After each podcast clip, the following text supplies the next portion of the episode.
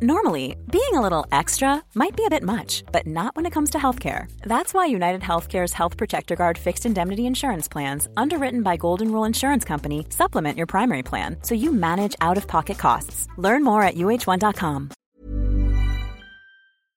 Bonjour à tous et bienvenue dans le Rendez-vous Jeu, l'émission bimensuelle où on vous résume toute l'actu du jeu vidéo et de l'industrie du gaming. C'est parti!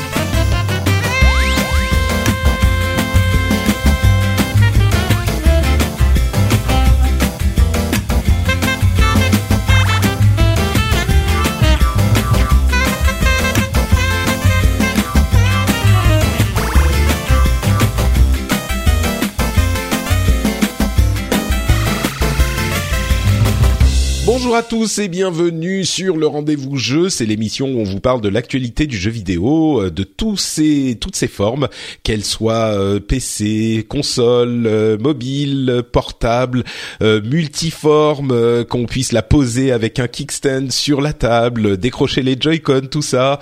Vous l'aurez compris, on va vous parler de la présentation de Nintendo et des détails de la Switch. Principalement, on aura aussi des impressions sur le Shadow PC dont on vous parle depuis un moment, quelques petites news gamer du CES puisque euh, notre ami Jika y était et on a aussi pour nous accompagner euh, Daniel alias Kamui. Donc euh, Jika d'un côté, spécialiste PC matériel, jeux en général et Daniel qui est spécialiste Japon, tout ce qui est Nintendo, des trucs avec des consoles quoi. Hello tout le monde. Salut. Vous allez ah, ah, il y a, y a quelqu'un qui, qui appelle Jika pour dire. Je coupe mon micro. bon, euh, bah, Daniel, merci d'être de retour parmi nous. Je suis très heureux de te recevoir à nouveau. Bah, je suis très content d'être là. Comme comme je le disais, euh, t'es quand même euh, un, un grand spécialiste du Japon. Est-ce qu'on peut dire ça? Euh, bon, écoute, euh, écoute. Soit, tu, tu le laisseras dire, on va dire. J'accepte. Euh, et puis, oui, oui, en fait, c'est mon, c'est mon domaine de prédilection. Euh, même si j'ai, j'ai pas mal d'autres euh, domaines comme, comme la comédie française, le blockbuster. ou, ou je, je, je suis, je suis avec attention tes tweets sur les comédies françaises que tu vois chaque année et qui semblent à chaque fois te désespérer un petit peu plus que les précédentes à tel point que on vient, je viens de lancer un nouveau podcast, ou plutôt, c'est pas moi qui l'ai lancé, mais on m'a proposé de lancer ce, ce podcast. C'est un podcast qui parle que de comédie française. Une fois par semaine, on se réunit pour pour parler des comédies françaises. Et en fait, c'est le meilleur moyen que j'ai trouvé pour plus aller voir les comédies françaises tout seul. C'est que du coup, euh, je donne à, à, deux chroniqueurs aussi la tâche d'aller le voir. Donc du coup, je suis plus tout seul à me les farcir. Et c'est peut-être un peu, c'est ça qui est un peu réjouissant dans cette oui, effectivement, ouais. Tu, ça s'appelle MDR et c'est disponible sur tous vos flux RSS, iTunes, tout ce que vous voulez. Très bien. MDR, je pense que c'est effectivement des bonnes parties de rire. Euh, une autre partie euh, de, de, rire peut-être ou euh, d'intérêt, de joie, je sais pas. C'était la présentation de la Nintendo Switch. Je sais pas si JK est revenu déjà. Oui, je suis là. D'accord. Euh, donc la présentation de la Nintendo Switch euh, qui a eu lieu la semaine dernière euh, en direct de, du Japon. Euh, on a eu droit à une heure environ de présentation, un petit peu plus, sur les détails de la console. Et euh, après ça, il y avait une présentation bah, en physique à laquelle vous êtes allés tous les deux pour pour pouvoir essayer la console, mettre les mains dessus, voir ce que donnaient les jeux, à quoi ressemblait la machine elle-même, est-ce qu'elle est bien construite et tout ça. Donc on va pouvoir en parler en détail. Et je vous avoue que je sais pas trop par où commencer. Euh, je crois que je vais simplement lister les détails qu'on a eus et puis euh, on se lancera dans euh, les avis, les opinions, les impressions, tout ça. Donc les détails un à un. La sortie se fera le 3 mars, donc un peu plus tôt qu'on ne pensait dans les rumeurs. Le prix sera de 329 euros en Europe. Euh, un petit peu plus cher que ce qu'on espérait. Il y a une sorte de jeu de, euh, de, de, comment dire, de cowboy qui se regardait pour voir qui baisserait le prix le plus avec Micromania qui a lancé à 299. Amazon était à 349. Puis ils sont tous les deux retrouvés à, à 329. Donc euh, voilà on a on a le prix euh, en tout cas en France. Il a, elle est un petit peu moins cher dans le reste des du monde, beaucoup moins cher au Japon et euh, un petit peu moins cher aux États-Unis. C'était marrant parce que pendant pendant la présentation, ils ont annoncé les prix japonais et américains, euh, mais pas le prix, les prix européens. Et moi, je pense que c'est parce que euh, en Europe, ils doivent forcément donner le prix avec taxe, euh, ce qui aurait amené le prix au-dessus du euh, fatidique 300, alors que au Japon et aux États-Unis, ils ont annoncé sans taxe, ce qui fait des prix beaucoup moins élevés. il n'y a pas une histoire de législation, euh, pas globale européenne, mais sur le, prix euh, préconseillé en fait. On n'a pas le droit de communiquer sur les prix, euh, je crois, dans les trucs publics. Et je crois qu'il y a une histoire, aussi une histoire comme ça, donc du coup, ils préfèrent pas prendre de risques. Et puis aussi pour se garder bah, le, droit de changer de prix, le, le, prix minimum en fonction des autres pays européens ou de la Russie qui devient un gros marché pour eux. Donc du coup, je pense qu'il y, a aussi une raison pour ça. Il faut juste ça n'empêche pas les autres euh, constructeurs de consoles d'annoncer les prix en Europe. Hein, euh, il, faut juste il faut juste souligner un truc, c'est que c'est le pire moment pour sortir une console puisque euh, le entre la, la, livre, le dollar qui est en train de, de dévisser face au yen, euh, enfin qui en ce moment c'est la pire pire période euh, bah, financière pour, pour, lancer quelque chose et bah ils le font quand même quoi. Oui, oui, bah, ça, ça a jamais arrêté Nintendo, on va dire. Ouais. ouais. Euh, oui, et c'est sûr que là, euh, il faut. Mais, euh, mais voilà. Donc, euh, bon, il n'est pas dit que les prix n'évoluent pas encore un petit peu, mais pour le moment, on est à 329 en tout cas pour nous. autonomie, ils ont annoncé une fourchette de 2,5 à 6 heures d'autonomie, ce qui là encore était un petit peu. On, on, peut imaginer que ça sera plutôt vers les 2,5-3 heures pour les jeux en 3D, et puis 5 heures mmh. ou 6 heures, ça sera plutôt pour les petits jeux 2D qui consomment pas beaucoup. Euh, ils ont annoncé donc 3 heures sur Zelda. Donc pour vous donner une idée, on espérait une autonomie un petit peu plus élevée que sur la 3DS. Bah là encore, euh, on a été euh, bah, non, enfin, c'est, pour moi, c'est pas vraiment une surprise parce que c'est ni plus si moins qu'une tablette hein, au niveau hardware et une tablette type, voilà, bah, la Shield qui, utilise une puce à peu près équivalente. Tu vas jouer, quand, tu joues 4 heures à un, jeu en 3D, c'est, déjà bien, tu vois, t'es content. Donc, pour moi, c'est, sûr que c'est peu, c'est trop peu, euh, mais malheureusement, par rapport à, au form factor de la console, c'est, logique, quoi. Ouais. Bon, disons que pas plus, quoi je trouve ça assez cohérent euh, en termes de durée de vie, euh, durée de vie de batterie, par rapport à ce qu'elle est, c'est-à-dire une console beaucoup trop grosse pour être portable dans le métro, une console vraiment qu'on pose, et donc du coup, en général, quand tu la poses à un endroit, c'est qu'il y a un port USB ou une prise de courant. Et de toute manière, vu que c'est une console qui a besoin de bah, plutôt d'internet, par exemple, il y aura beaucoup de jeux qui vont utiliser le net. Je pense à, à Splatoon par exemple et eh bah, et eh bah, il n'y a pas de 3G en fait. Du coup, euh, du coup, oui, il faut forcément une connexion Wi-Fi. Donc, il faut plutôt s'installer. C'est une console qui est transportable un peu comme l'était la GameCube à l'époque avec une poignée, mais c'est pas une vraie console portable pour moi. Hmm, d'accord. Euh, et puis, disons qu'il y a un facteur qui peut mitiguer, mitiger un petit peu ce, ce souci, c'est qu'on peut évidemment la brancher. Euh, elle a des ports euh, classiques USB, donc on peut la brancher pour la recharger euh, avec une batterie euh, portable qu'on utilise peut-être déjà pour nos smartphones, etc. Donc bon, ça ça résout pas le problème, mais ça aide un petit peu à faire passer la pilule. C'est pas des ports euh, propriétaires comme on les avait jusqu'à maintenant sur toutes les consoles Nintendo. Donc bon, le, le petit souci c'est que le port de recharge USB-C est sous la console, donc quand elle est posée en mode euh, sur table avec le kickstand, avec le support, bah on peut pas y avoir accès, ce qui est un petit peu dommage, mais bon, on peut brancher sur les mmh. ports USB classiques sur le côté. Donc bon, ok. Euh, écran 720p, euh, bien sûr tactile.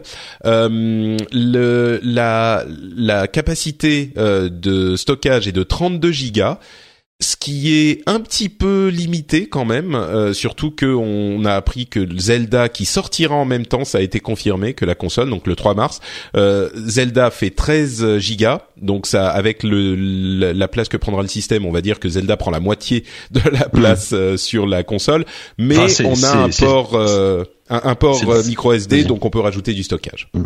Ça, ça c'est dans le cas où tu, tu achètes Zelda en, en, dématérialisé. Je veux dire, quand, quand, quand tu as le Zelda en cartouche, euh, bon, a priori, même, même s'il y a peut-être des fichiers d'install, euh, je pense pas que le jeu prenne, prenne 13 gigas euh, dans le cas où tu as le jeu en support cartouche. Euh, et, et, le problème, c'est que ça, ça nous force encore une fois à continuer à acheter des cartouches ou alors éventuellement, parce qu'en fait, ça, ça va supporter jusqu'à 2 Tera, je crois, de, ou 1 Tera de les, les, SD de 1 Tera. Alors évidemment, ça va coûter plus cher que la console, mais tu, mais tu pourras, si tu veux, acheter une carte SD de 1 euh, bon, la, la, la de l'espace, mais c'est quand même. Euh, enfin, pour moi, c'est le le principal problème de la console aujourd'hui. 32 gigas, c'est juste pas possible quoi. Euh, sur une portable où tu joues, où t'as envie de où, où t'as plus envie de te trimballer ton ton petit sac avec tes cartouches et tes jeux. Franchement. Ouais, c'est un petit peu dommage. C'est juste pas possible. Mais, bon, il suffit de s'acheter une euh, carte SD. Euh, tu vois, j'ai regardé entre 20 et 40 euros, tu te trouves une carte à 128 gigas et voilà, tu peux étendre le, le stockage. Donc ouais, bah de toute façon, ce sera indispensable. Ouais. Euh, ah, ton ton micro grésille encore un petit peu en fait. Tu pourrais débrancher et rebrancher le l'USB, JK Il ne dit plus rien, donc j'imagine qu'il le fait. euh, comme... on m'entend, ça va là? Oui, oui, c'est bon, c'est bon. Euh, ensuite, donc c'est, il y a d'autres détails. Euh, donc on a les, les Joy-Con et les petits euh, les petits straps pour les Joy-Con qui sont inclus, c'est-à-dire que euh, quand on sera euh, quand on les branchera sur ces petits embouts, eh ben les boutons de du haut seront un petit peu plus accessibles. Ça c'est pas mal, mais donc on pourra les utiliser comme ça. La console n'est pas region lockée. Donc euh, on pourra acheter une console n'importe où et utiliser les jeux de n'importe où. Enfin, a priori, c'est vrai que pour la PlayStation, euh, je sais plus, c'était la 3 ou la Vita, je sais plus, il était possible de region locker, mais quasiment aucun développeur ne l'avait n'avait choisi de le faire, sauf un jeu que j'avais acheté que je voulais absolument, c'était un Persona, je sais plus lequel, et du coup c'était le personnage jeu de baston, c'était le Persona Arena. C'est ça, et j'étais et c'était le seul jeu de toute la console qui avait été region locké. Mais bon, donc là ils pourront choisir de le faire. A priori ils le feront pas. Il n'y a pas de, de region lock. Euh, le... le... region lock se fera par le store en général comme d'habitude. C'est-à-dire euh, ce qu'on ne te dit pas, c'est que bah le store il aura sans doute la nationalité de ta console quoi. Bah, tu peux euh, te créer un compte sur. Euh, Alors non, pas chez Nintendo. Chez Nintendo, le, le compte est toujours euh, est toujours propriétaire à la machine. Donc vraiment, bah, on sait pas là. On sait pas là pour le coup. Qu'ils seront rentrés dans la modernité. Je, mets je mets vraiment de de grosses réserves là-dessus et, mm. et, tant que j'ai pas accès au store japonais par rapport à sur une console sur une console française, je je n'y croirais pas. Donc tu crains que si on achète la console en France, même avec un compte japonais, on peut pas y accéder. Euh, au moins au store, au store, tu pourras ça, mettre tes cartouches et tes choses comme ça, mais euh, mais en plus ça va poser des, des questions pour les DLC, ce genre de choses, tout tout ce genre de questions qu'on s'est déjà posé sur PS3, PS4. D'accord. Mais bon, disons que si c'est le même système que sur la les autres euh, consoles, si on a un compte, ça serait bien. Mais toi, tu tu doutes euh, visiblement. Bah, tant que je l'ai pas vu, je, je peux pas dire. Je comprends, je comprends. Euh, les jeux scouteront le prix de jeux de salon. Euh, donc on est plutôt autour des 60 euros hein, euh, que des que des 40 euh, pour les consoles portables habituelles, enfin pour les les consoles Nintendo portables. Voire voire, voire 70, genre le Zelda, la joie, il est à 70 euros sur Amazon. Voilà. donc c'est des des des full price, on va dire. Et enfin le contrôleur pro coûte 70 euros. voilà. Donc ça c'est pour le le panorama de tout ce qu'on a appris plus ou moins. Il y aura quatre jeux au moment de la sortie euh, One to Switch, euh, Zelda comme je le disais qui est confirmé, et deux autres, je vous avoue que je me souviens même plus desquels il s'agit. Attends, il y a Just Dance 2017 s'il te plaît. Just Dance 2017, voilà. Euh, au moment de la et le quatrième, je sais plus. C'est pas Arms le truc euh, Je sais pas. non, je crois qu'il sort un peu plus tard. Ouais. Ah bah, je sais même plus non, mais il y a aussi quelques éditeurs tiers. Ça dépend aussi d'où tu l'achètes. Au Japon, je crois qu'il y a Street en plus. Euh, il, y a, il, y a, quelques différences selon les line-up de certains pays. Alors euh, les les jeux, parlons-en un petit peu justement. Euh, Zelda confirmé au moment de la sortie. Mario Kart Deluxe, qui est en fait un, un Mario Kart euh, Wii U, qui est qui a pas de nouveau circuit mais quelques nouveaux modes, qui sort euh, le 28 avril. Arms, ce jeu de combat un petit peu euh, étrange euh, qui qu'on peut contrôler avec les euh, les Joy-Con qui sortira au à pardon au printemps. Splatoon 2 qui semble assez similaire à Splatoon, mais bon, c'est pas forcément une mauvaise chose qui sort à l'été. Et puis Super Mario Odyssey, qui sort là par contre une déception quand même à euh, la période de Noël. Donc à la fin de l'année, il faudra attendre euh, pour ce Mario un petit peu monde ouvert type euh, Mario 3D, Mario Sunshine, Mario 64 plutôt, voilà. Mario Mario Sunshine. Oui, c'est ce que quand je dis 3D, c'est le premier en 3D auquel je pense mais toujours. En fait, évidemment. Mais en fait, c'est une conception assez différente, c'est que les Mario Sunshine et Mario 64 sont des sont des, des bacs à sable, alors que les autres, c'est quand même des niveaux où qu'il faut aller jusqu'au mm. bout, jusqu'à l'objectif. Et, euh, et ça, c'est un retour au, bac à sable Nintendo, mm. et ça, c'est vraiment une bonne nouvelle, quoi. C'est un jeu qui a l'air extraordinaire. Ouais, d'accord. Bah écoute, euh, c'est bien de voir ton, ton enthousiasme. Euh, alors ensuite, on a 50 sociétés qui développent 80 jeux, euh, ce qui pour moi est un petit peu euh, en trompe-l'œil parce qu'on a quand même beaucoup de jeux qui sont un petit peu des ressucés de jeux existants ou même des jeux carrément rétro. on a Sonic Mania, Puyo Puyo Tetris, Super Bomberman Air, qui est toujours un jeu marrant à jouer à plusieurs, mais enfin qui est qui a pas l'air de changer la formule. Farming Simulator, Minecraft, Rayman Legends, une sorte de version complète. On a Qui était pas le succès de l'année qui sort euh, sur euh, sur euh, cette console, Just Dance comme on le disait, d'autres jeux quand même un petit peu plus enthousiasmants, Fire Emblem Warriors qui est un, un jeu Warriors classique, un mousseau, Shin Megami Tensei un nouveau jeu donc RPG japonais, Xenoblade Chronicle 2, Dragon Quest 10 qui nous concerne moins, c'est la version online et le 11 qui est confirmé sur la Switch, Heroes Dragon Quest Heroes 1 et 2, on a un FIFA qui va arriver, un jeu de Suda 51, euh, Suda Goichi, euh, Ultra Street Fighter 2 avec des nouveaux persos, enfin des modifications de Ken donc ça fera plaisir aux, aux, aux, vieux de la vieille. Mais là encore, tous ces jeux semblent être au prix maximum. Euh, alors payer un, un jeu comme ça à, à, 70 euros, ça, je pense que ça fera un petit peu mal. Peut-être il sera pas à 70, mais pour moi, un Ultra Street Fighter 2, alors que je suis fan, à plus de 10 euros, faut quand même être très motivé. Dragon Ball J'ai entendu parler de 40 euros, moi. Voilà, mais c'est ça, c'est ce que je me dis pour un jeu rétro comme ça, 40, hein. ça reste cher, quoi. surtout euh, pour un jeu, un jeu de merde, en fait. Bon, alors, attention, attention à ce que tu dis, hein. Mais il est vraiment, je, moi je l'ai vu, je, l'ai vu, il est, il est d'une laideur, il est d'une laideur. Ah bon C'est, c'est, euh, bah, c'est pas la version HDifiée, euh, non? Oui, c'est la version qui a été refaite par Udon, euh, qui a designé par Udon, et, et, vraiment, je trouve ça vraiment d'une laideur. bon. Je, euh, ça, ça, mes yeux saignent à chaque fois que je le regarde. Voilà.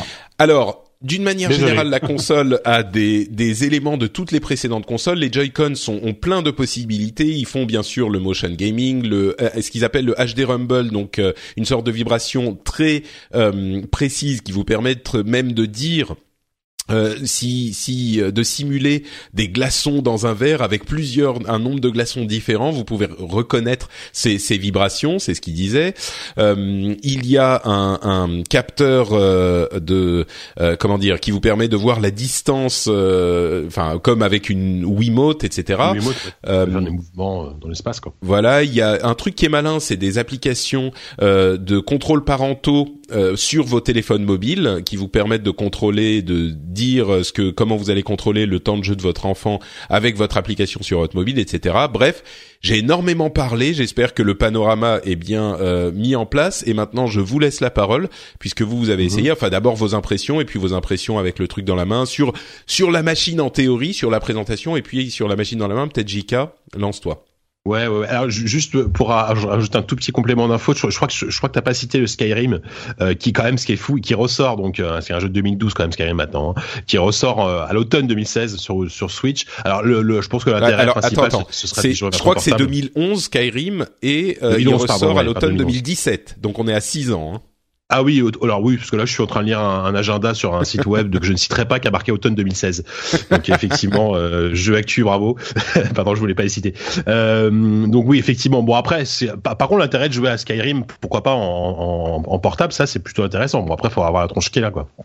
Mais bon, euh, alors juste euh, mes impressions, bah c'est un peu particulier. C'est-à-dire que moi, moi j'étais pas j'étais curieux, très curieux de l'essayer. J'étais pas totalement euh, surhypé par la console, mais je me suis dit voilà, c'est une nouvelle console Nintendo, ça reste, ça reste quand même un petit événement. Euh, et c'est vrai que quand, quand je vois le l'espèce le, de tollé qu'il y a actuellement sur euh, bah, sur Internet, dans les articles, etc., où tout le monde tout le monde est très déçu, moi je me dis euh, bon, c'est pas non plus arrêté quoi, les gars, c'est euh, c'est loin c'est loin d'être une catastrophe. Alors en fait, les, les, les principaux défauts pour le moment que je vois la console, c'est vrai que c'est le line-up de lancement qui est quand même assez famélique. C'est-à-dire que heureusement qu'ils ont quand même un Zelda parce que sinon ce serait ce serait catastrophique en termes de en termes de line-up. Hein. Il, y a, aussi le Skylander qu'on n'a pas cité, voilà, qui sortira le 3 mars. Euh, il y a un Bomberman apparemment qui a l'air plutôt cool. Euh, mais sinon, voilà, c'est vrai que le line-up de lancement, il est vraiment vraiment pas sexy quoi. Et même dans les dans les jeux là qui vont qui vont sortir dans l'année, euh, bon évidemment le, le, Mario à la fin de l'année qui a l'air effectivement fantastique. Daniel, t'as as raison, mais ça sort que à la fin de l'année. Mario Kart 8, il a beau être très bon, ça reste ça reste une un, remake, enfin un remake, une réédition. Et, euh, et, voilà. Et après, la console pour moi aura, je trouve, un intérêt principal en, euh, en version portable. Alors, ok, elle est assez volumineuse. C'est vrai quand tu l'as dans la main, c'est quand même 6,2 pouces plus plus les deux manettes de chaque côté. Donc, t'as l'impression d'avoir une, une sorte de PS Vita que t'auras que enfin que t'as passé sous un rouleau à pâtisserie, tu vois. C'est euh, c'est assez euh, c'est assez costaud. Euh, mais mais je trouve quand même que le fait de pouvoir avoir une expérience de salon entre guillemets équivalent quasiment de salon sur un petit écran de 6,2 pouces, c'est quand même super chouette. Et par exemple le Zelda, par exemple le Zelda, je j'y ai joué donc sur une grande sur une télé sur une télé de salon avec la, manette pro. Clairement techniquement c'était pas incroyable. Artistiquement c'est magnifique mais techniquement c'est pas incroyable. Par contre quand tu quand tu prends la console que tu que tu la retires du socle et que en, en 3 secondes t'as as le même jeu sur un petit écran et eh ben franchement il est vachement plus beau sur euh, sur un petit écran que sur un grand écran. Et, là je trouve que là euh, là j'avais envie d'y jouer pendant enfin voilà me poser dans mon canapé et d'y jouer pendant 3 heures quoi c'est marrant, c'est une impression que c'est une impression que j'ai entendue euh, quand même assez régulièrement, c'est que sur l'écran de la télé, bon franchement c'est pas c'est pas génial techniquement et puis enfin au niveau des graphismes ça fait pas envie, mais dès qu'on passe euh, en version euh, mm. portable, dès qu'on passe sur l'écran de la portable, là tout de suite ça impressionne beaucoup plus quoi. Mm. Bah c'est ça et bah en même temps ça paraît logique puisqu'on on est sur un plus petit écran, euh, on est sur du 720p mais en même temps on a un écran qui, qui j'ai l'impression à l'œil nu est, assez assez lumineux euh, avec une très bonne enfin de, de, bien bien calibré au niveau des couleurs etc donc ça rend très très bien. C'est vraiment agréable en fait hein. et euh, et moi moi vraiment c'est c'est comme ça que j'ai envie de jouer à la, à la Switch. J'ai pas j'ai pas envie d'y jouer euh, j'ai clairement pas envie d'y jouer dans mon salon à brancher sur ma télé. J'ai franchement pas envie d'y jouer enfin tu vois le le, le, spectre de la de, du motion gaming qui ressort avec euh, avec un de Switch et, ces trucs-là, franchement, j'ai, moi j'ai plus envie de jouer à ça, quoi. Enfin, c'est, franchement un de Switch. Euh, alors moi, j'ai pas joué sur place, mais j'ai croisé pas mal. Euh, bah, j'ai croisé tous les tous, tous les tous les collègues de JV, de ZUSD, etc. qui euh, qui l'ont essayé. Ils, m'ont dit non, c'est pas pas possible, quoi. Un de Switch, ça va être vendu a priori le, le, prix fort, enfin peut-être 50 balles, et c'est c'est c'est du c'est du niveau de WePlay ou ce, genre de conneries qui était sorti à, l'époque, tu vois. les avis sont assez négatifs, ouais. C'est ah genre la démo technique c'est, une démo. Voilà. Ça, ça, ça, aurait été livré avec la console en démo, ouais, super, ça aurait été parfait. Enfin, tu vois, tu te serais amusé. Euh, mais là, là, là, en tant que jeu complet, non, c'est, ça me paraît, ça me paraît pas possible, quoi. Euh, voilà. Après, la console en elle-même est, euh, est plutôt ergonomique, c'est-à-dire que quand, quand tu la tiens en mode portable, les, alors certes, les boutons sont assez petits, les sticks sont assez petits, mais on est vraiment, on, est assez proche de ce que proposaient finalement les, les consoles de Sony, bizarrement, la, la, PS Vita, etc. Donc, tu as besoin un petit peu de tordre ton pouce quand même pour jouer correctement. Donc, il faut voir si au bout d'une heure, deux heures de jeu, t'as pas un peu les doigts en compote. Ça, ça malheureusement j'ai pas pu tester assez pour euh, pour juger. Euh, après voilà, c'est c'est une machine qui pour le moment me m'emballe pas totalement, euh, mais que rien que pour le fait de peut-être remplacer à terme une 3DS que, qui, mine de rien m'accompagne toujours dans mon sac quasiment tous les jours. Euh, alors un peu plus volumineux certes euh, et avec moins d'autonomie, mais c'est voilà, ah, pour, moi c'est c'est plus une remplaçante de, de console portable que qu'une vraie console de salon. Ouais, plus portable que salon, c'est un peu l'impression que j'ai. Euh, enfin, où elle brille en version portable, alors qu'en salon, elle est un peu décevante.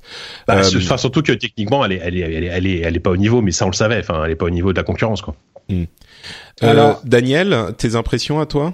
Alors écoute, tu résumé parfaitement ce que je pense de One to Switch, à part que j'ai fait tous les jeux de One to Switch, et il y en a des plus ou moins rigolos. Celui où tu, tu dois capter le nombre de billes qu'il y a dans une boîte, c'est assez bluffant en fait. Le, les effets de, je pense qu'on n'a jamais eu une telle, euh, une telle, euh, comment dirais-je, une telle sensation de vibration aussi précise et tu peux imaginer ce que ça peut être par exemple s'il pleut euh, pour plein de trucs d'ambiance mais euh, mais bon ça c'est juste de l'immersion euh, de l'immersion pure. Et c'est vrai que bah tu comprends pas pourquoi ce truc là il le file pas simplement. Juste pour que tu vois ce que ta console peut faire. Ce serait c'est le B à bas et je comprends pas pourquoi ils sont ils sont allés faire payer un truc comme ça. Mais euh, alors écoute je suis le seul et je, tu, tu me confirmes ça Jika c'est euh, je suis le seul à préférer jouer à Zelda sur grand écran. Ah oui. parce que ouais parce que je suis d'accord la résolution est super c'est super joli et parce que parce que évidemment quand tu passes sur un petit écran tu peux faire toute la résolution que tu veux tu peux gruger sur le, le rendu de l'écran et c'est ce qui arrive hein, c'est l'effet euh, PS Vita. C'est quand tu voyais les jeux PlayStation 2 et tout d'un coup tu voyais la PS Vita tu faisais wow putain la PS Vita ça déchire. Mais en fait tu gruges un peu sur la réseau. Mais pour moi mais pour moi Zelda euh, et pour ce que j'y ai joué c'est un jeu euh, d'exploration de découverte. Il faut voir la profondeur de champ. Et moi, de la profondeur de champ sur un écran de 6 pouces, ça me fait complètement chier. Euh, euh j'ai joué à Dragon Quest 10 sur euh, sur Wii U et j'y jouais à la fois sur grand écran et sur petit écran. Et je peux vous dire que jouer à un RPG sur un tout petit écran comme ça, sur un truc qui a été prévu pour euh, donner justement de l'espace, de la profondeur de champ, des paysages, un jeu littéralement fait pour ce que j'aime, c'est-à-dire la randonnée. Euh, c'est pas du tout, c'est pas du tout ma cam d'y jouer sur petit écran. J'y jouerai jamais sur petit écran. Moi, et, et pour résumer ma pensée sur la Switch, c'est que j'y jouerai sur Wii U puisque c'est un jeu qui sort aussi sur Wii U. Et euh, non, non, mais euh, vraiment, euh, et de manière par pure habitude, je sais très bien que les, les, les Zelda quand ils sortent sur la sur une sur deux consoles en même temps, c'est ce qui est arrivé, c'est ce qui arrivé déjà avec dans Twilight Princess, ouais. Avec Twilight mm. Princess, il vaut mieux y jouer sur la console d'avant.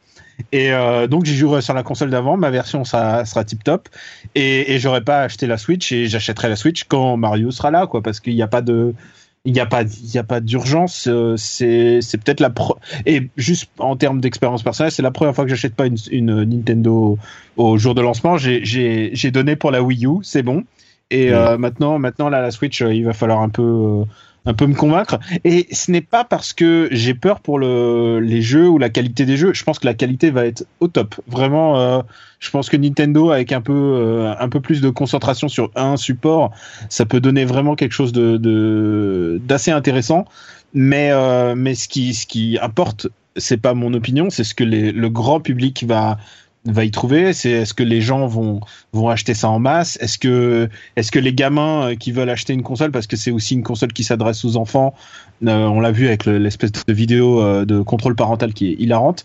est-ce que est-ce que est-ce que les gamins est-ce que les gamins ils peuvent aligner 300 euros pour un juste pour une machine de gamin et pas une machine qui fait à la fois ton Netflix, à la fois mmh. qui peut lire tes DivX sur ta télé, ce que je fais avec ma PS4 euh, sans PS Plus, sans Xbox Live, c'est-à-dire euh, c'est-à-dire avec une vraie offre très travaillée en termes de, il y a un jeu gratuit par mois, ce genre de, de, Alors, bonus. Ouais, justement. tiens. On n'a pas, parlé du, du, jeu en ligne, mais c'est vrai que euh, pour la première fois, Nintendo va passer au online payant, et ça, euh, ça me fait vraiment peur parce que euh, parce qu'ils sont pas d'une générosité folle en termes de contenu. Ils, ont toujours été nuls sur le online Nintendo. Enfin, ils ont jamais été foutus de proposer un service correct. Disons que tant que c'était gratuit, c'était bien. mais voilà. que c'est maintenant que c'est payant, maintenant les mecs, il va falloir se sortir les doigts du cul.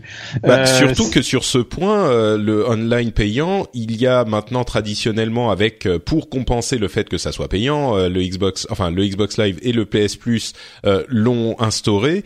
On offre des jeux chaque mois, alors pas forcément les meilleurs jeux de la terre, mais on offre des jeux chaque mois que les joueurs qui sont abonnés peuvent télécharger et qui peuvent garder.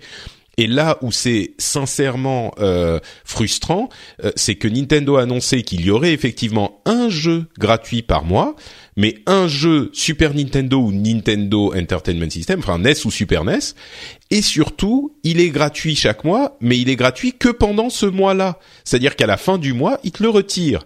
Et là, c'est d'une mesquinerie, moi, ça me...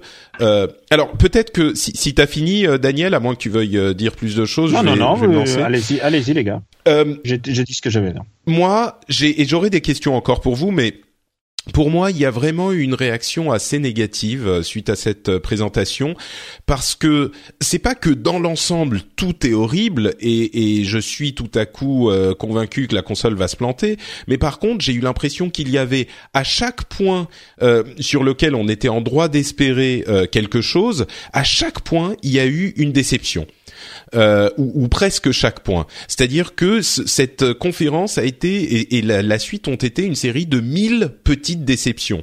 Sur le prix, on est euh, à 329 donc en Europe, donc plus cher que les consoles actuelles, euh, plus cher que les consoles actuelles qui ont d'ailleurs eu des offres incroyables au Black Friday et à Noël, qui font que la perception euh, de la valeur d'une console qu'on achète maintenant, eh ben elle est quand même 299, c'est c'est le standard et encore on sait qu'on peut l'avoir moins cher.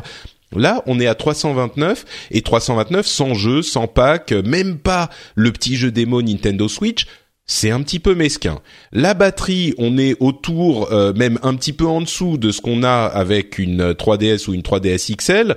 Euh, d'accord, euh, c'est pas une console portable portable sur les le papier, mais enfin quand même euh, deux heures et demie euh, et encore c'est deux heures et demie. Imaginons que ça sera deux heures et demie. On peut espérer euh, quand elle est à pleine charge, mais si on l'a eu dans son sac à dos pendant 12 heures et qu'on revient d'une journée de boulot, il y aura peut-être déjà une partie de la batterie qui sera bouffée, donc encore un petit peu moins encore une fois, c'est pas la fin du monde, mais enfin, ça fait quand même une petite déception.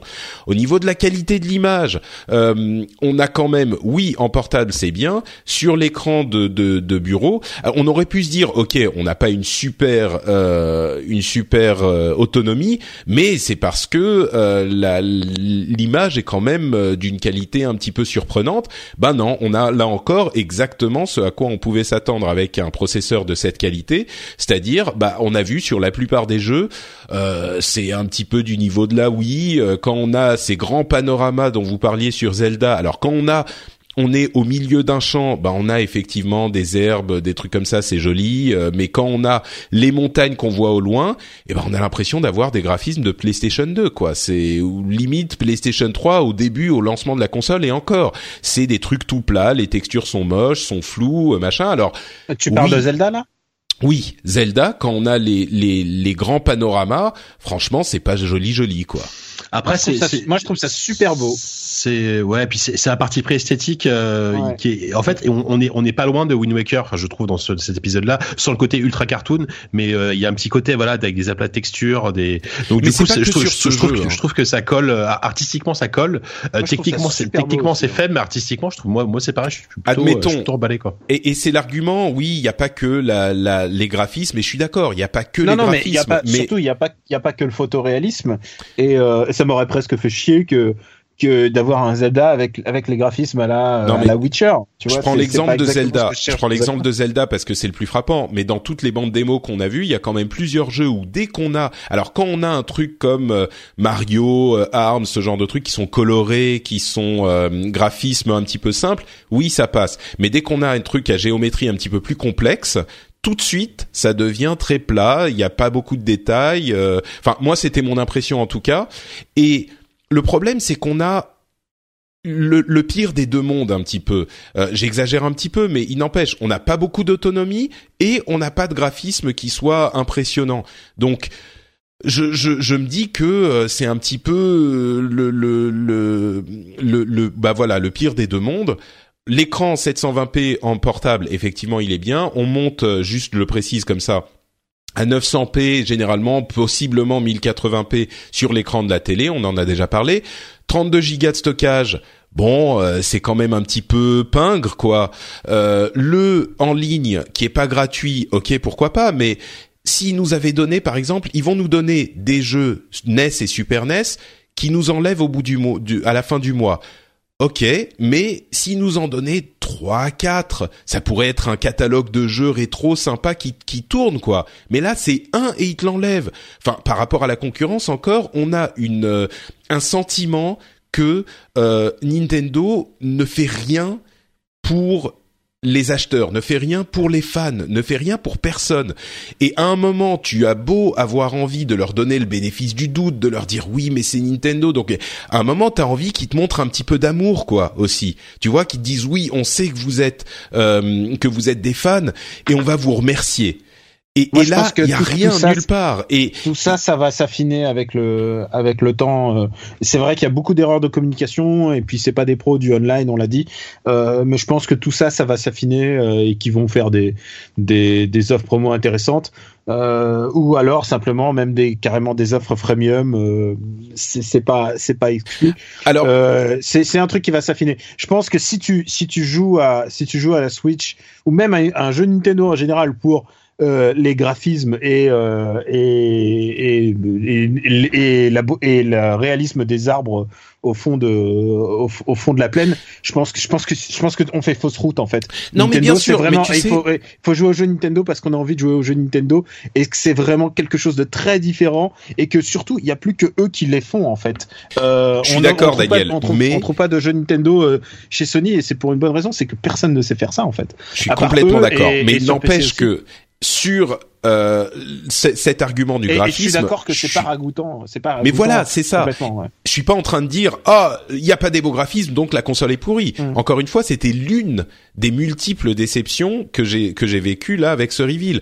Euh, et c'était pour pour pour appuyer sur le fait que non seulement on n'a pas de beaux graphismes, mais en plus on n'a pas une bonne autonomie. Donc encore une fois, s'ils avaient attendu l'architecture suivante, je sais qu'ils pouvaient pas attendre, mais l'architecture suivante euh, du Tegra de Nvidia peut-être avec l'architecture Pascal, ils auraient pu avoir une meilleure autonomie avec les mêmes graphismes. Mais tu dis oui, c'est pour jouer au jeu Nintendo. Le plus, la plus grosse déception, c'est que comme euh, tu le disais, Jika, la, la, le lancement est famélique. Quoi. il y a mmh. euh, un de Switch qui est euh, pourri. Ok, il y a Zelda, mais Dieu merci qu'il y a Zelda. S'il y avait pas eu bah Zelda, enfin, il y, avait pas de console.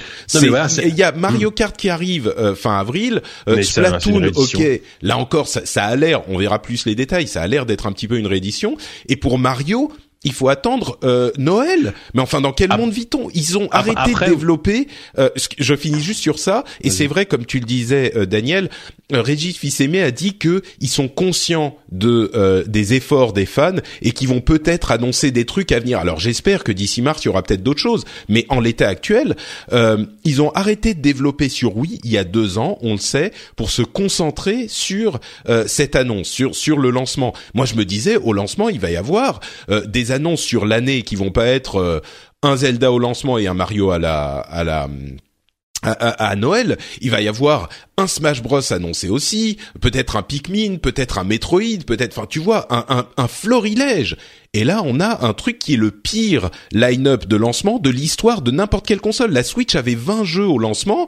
Alors, la PS2 c'était pas terrible à l'époque quand même. ouais, mais la, PS2, la PS2 c'était encore autre chose. Ils avaient tellement de. Ah, mais bon. Et le, line-up PS3 et le line-up PS3 était. Mais même le line-up PS3, il y, avait une vingtaine de jeux. C'est que c'est un truc récurrent de dire euh, de dire ça c'est un truc euh, général pour toutes les consoles c'est un truc récurrent de dire le, le line-up euh, le line-up de lancement est nul et de dire après pendant un an il y a aucun jeu et ça c'est classico c'est le classico non mais attends mais là sur la Switch regarde toutes les tous les lancements la Switch c'est pire attends, que toutes réunies. j'ai juste dire un truc c'est que je préfère avoir un grand jeu comme Mario 64 et qui va me durer toute ma vie parce que je suis toujours fan de Super Mario 64 que plein de petites merdes et, euh, et le truc, moi, pour moi, vraiment, le seul problème, c'est que Zelda sort aussi sur Wii U et je peux l'avoir sur ma Wii U. J'ai une Wii U, euh, j'ai aucun problème pour l'avoir et donc j'ai pas de justification d'acheter une Switch mmh. avant avant au moins Mario 64 et euh, avant au moins Mario Odyssey. Et c'est vrai que c'est la seule, c'est une des rares Nintendo que je vais pas prendre à sa sortie pour cette raison parce que euh, et neuf, j'ai donné, euh, j'ai donné, j'ai donné pour la pour la Wii U.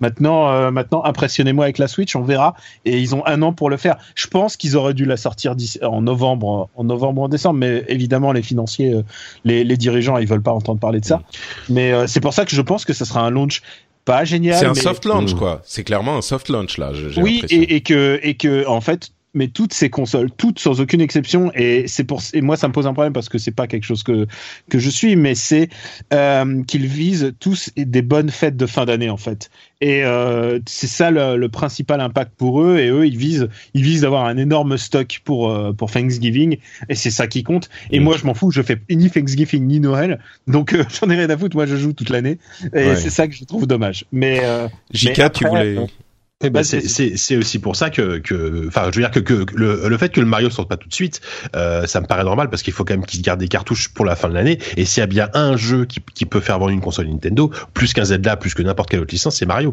Donc, euh, qui, qui, qui, qu'ils annoncent pour la fin de l'année, ça me choque pas. Après, c'est vrai qu'on aurait aimé avoir un peu de sucre en plus. Ok, on a un Zelda, mais effectivement, de sortir un petit, euh, un, un, petit Donkey Kong. Enfin, je veux dire, ils ont tellement de licences euh, hyper chouettes euh, Nintendo. Je veux dire, ça fait combien de temps qu'on n'a pas eu un Metroid? Alors certes, Metroid, ça a jamais été des ventes incroyables, mais ça a fait plaisir aux fans, tu vois. Ça aurait, ça aurait pu, euh, ça aurait pu au moins rendre le truc un peu plus sexy.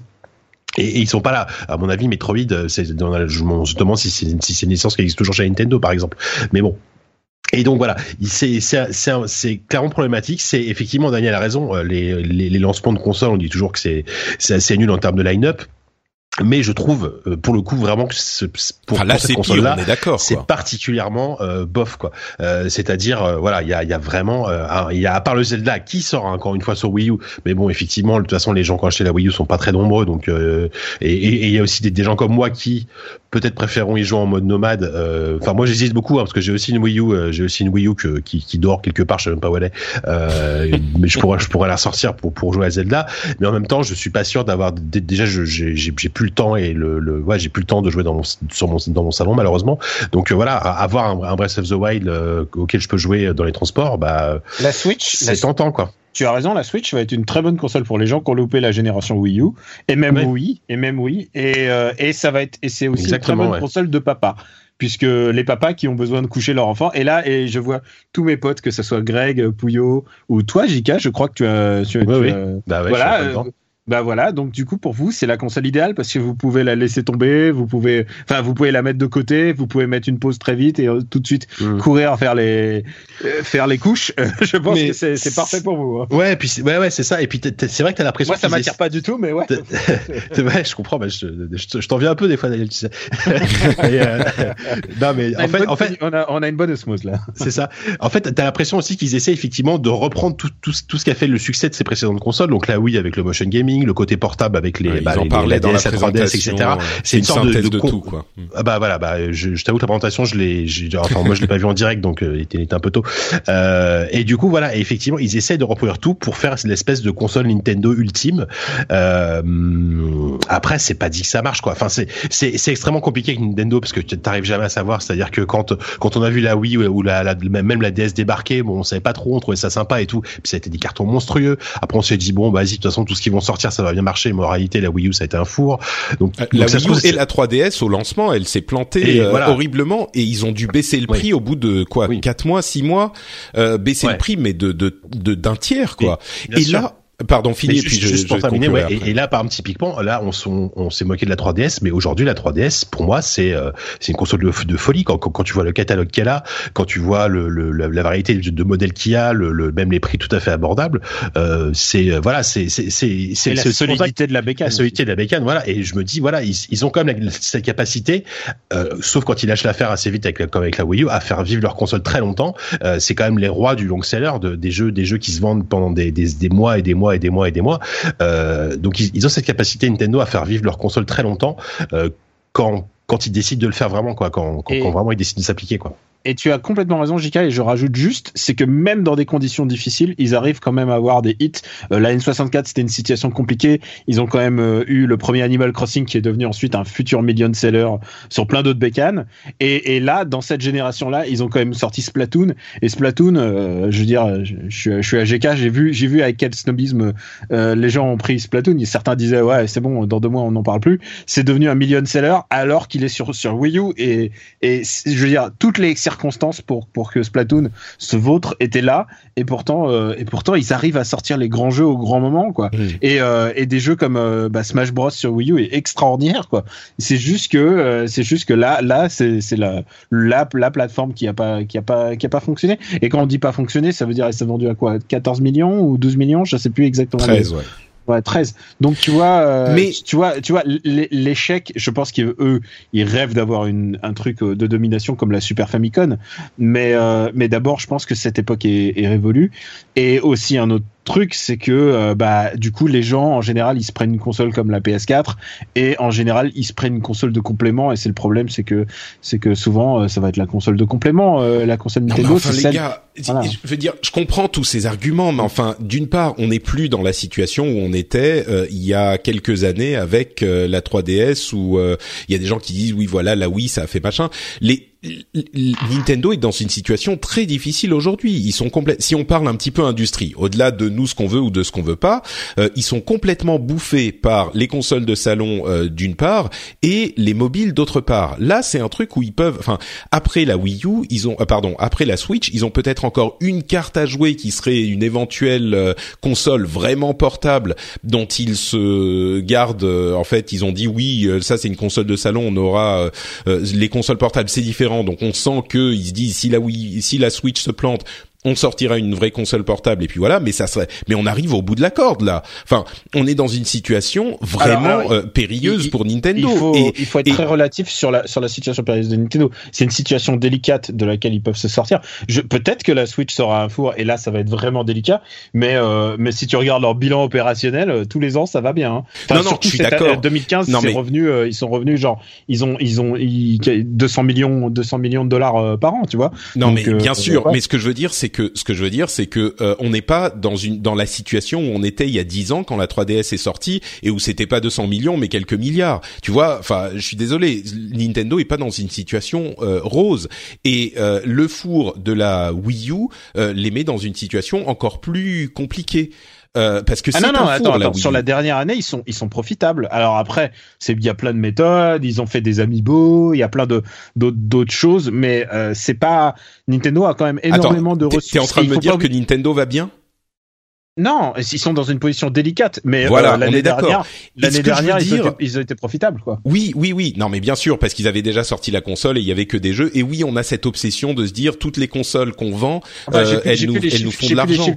J'ai plus les chiffres de 2016, mais mais leurs revenus, leurs revenus sont stables. C'est pas le plus haut de Nintendo, mais par contre, si, si tu parles d'un juste point de vue thune, et c'est, c'est tu, ils sont une machine de guerre qui, qui est euh, qui est autonome, c'est-à-dire ils ont pas besoin de personne.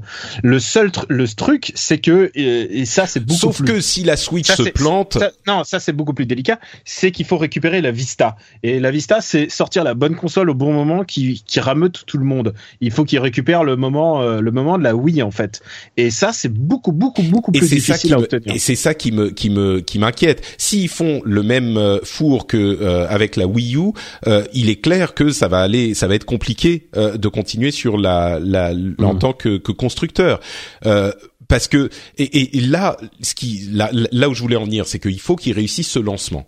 Et peut-être que le lancement, on peut le voir jusqu'à la fin de l'année, mais enfin là, si des gens comme toi, Daniel, et je pense qu'il y en a beaucoup qui se sont dit, moi je m'en fous, c'est Nintendo, j'achète la Wii U, de toute façon, je suis fan, machin. Si eux se hésitent un petit peu, euh, ça va être compliqué de vendre suffisamment de consoles pour euh, avoir un effet d'entraînement qui va leur permettre justement de garder cette santé financière en vendant des jeux après.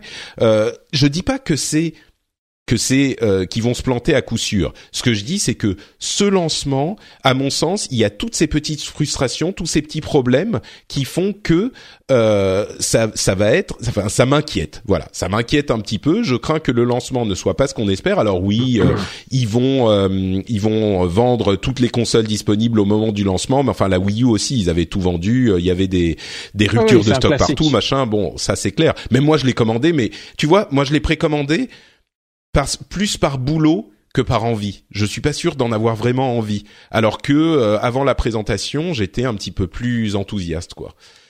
Donc, bah, euh, moi, je, écoute, je la prends pas au launch, je la prends à Noël puisque c'est clairement une console qui a été qui a été presque designée pour être sortie à Noël. Ouais, ouais, c'est ça. On est vraiment dans une soft launch euh, ici et c'est sûr. Et puis, et puis mine de rien, euh, même si ça peut sembler un troll ou euh, une, une blague, mais s'ils ont besoin de pognon, euh, franchement, ils ressortent euh, une Super NES Mini, ils ressortiront euh, toutes leurs consoles en version mini, parce que quand tu vois le carton, parce que quoi, quoi qu'on en dise, je pense que la meilleure, la, meilleure vente de console de Nintendo cette année, ça va être la, ça va être la NES Classic Mini. Enfin, elle est en rupture de stock tout le temps. Ils en ont vendu des centaines, des centaines de milliers. Ça leur coûte que dalle à fabriquer. Ça s'est vendu 60 balles. Enfin, voilà, donc je, je, pense que malgré tout, Nintendo a, a un trésor de guerre, euh, comment dire, a, une espèce d'historique, euh, un aura suffisamment fort pour de toute façon euh, miser, quoi qu'il en soit, même si sur une nouveauté ça marche pas très bien, miser sur le rétro. Et, euh, et, parce que le rétro marche fort, marche toujours très bien. Et voilà, et, et la NES Mini, on, on, est, on est vraiment le, le, le témoin. Alors effectivement, c'est pas très Normally, being a little extra might be a bit much, but not when it comes to healthcare. That's why United Healthcare's Health Protector Guard fixed indemnity insurance plans, underwritten by Golden Rule Insurance Company, supplement your primary plan so you manage out of pocket costs. Learn more at uh1.com. Millions of people have lost weight with personalized plans from Noom, like Evan, who can't stand salads and still lost 50 pounds. Salads, generally, for most people, are the easy button, right? For me, that wasn't an option. I never really was a salad guy. That's just not who I am. But Noom worked for me. Get your personalized plan today at Noom.com. Real Noom user compensated to provide their story. In four weeks, the typical Noom user can expect to lose one to two pounds per week. Individual results may vary. Glorieux hein, s'ils sont obligés de ressortir toutes leurs anciennes consoles en version mini pour pouvoir survivre c'est un peu moche. Euh, mais il reste toujours cette solution là et puis et puis et puis même je pense que le mobile je, je connais pas les chiffres de Mario euh, de Mario Run euh, ils vente, il a été téléchargé 50 millions de fois et on estime qu'il y aurait plus de 3% de conversion, donc c'est pas mal, euh, ça va. Et et surtout un jeu à 10 euros. Enfin, surtout, faut avoir conscience que c'est un, jeu mobile vendu 10 euros, ce qui est quand même très cher. Donc, euh, si ça, ça représente, voilà, ça représente un bon chiffre. Donc, je m'inquiète pas, je m'inquiète pas plus que ça pour Nintendo. Effectivement, c'est, ils sont dans une position délicate en tant que constructeur pur de hardware euh, aujourd'hui. Euh, voilà. Ah non, mais ils vont jamais disparaître, disparaître. C'est juste, non, moi, je veux qu'ils gardent euh, leur statut de constructeur, tu vois. Après, est-ce qu'ils arriveront à revenir à, l'espèce de gloire ultime qu'ils ont connue à l'époque de la Wii et de la DS Je ne sais pas.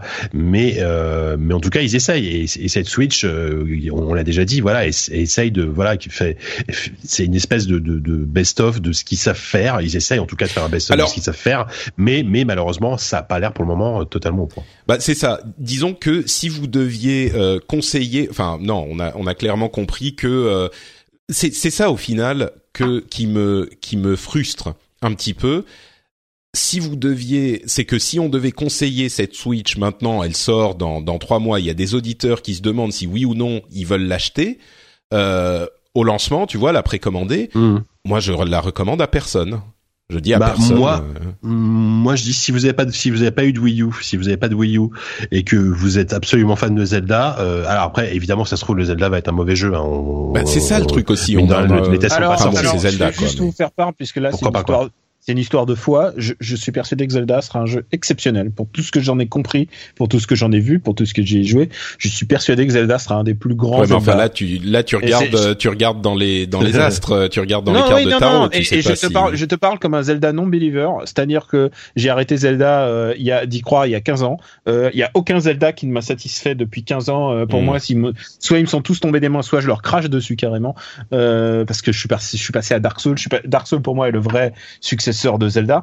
Euh, et, et, et, là, et là, je crois qu'ils ont trouvé un truc. Je crois qu'ils ont trouvé un truc qui me, qui m'offre quelque chose de nouveau, quelque chose qui me rappelle à la fois ce que Zelda était avant et à la fois une quelque chose de nouveau. Et, et c'est ça que j'ai envie. C'est un jeu qui m'excite. Euh, Zelda, je suis persuadé que ça va être un de mes jeux de l'année.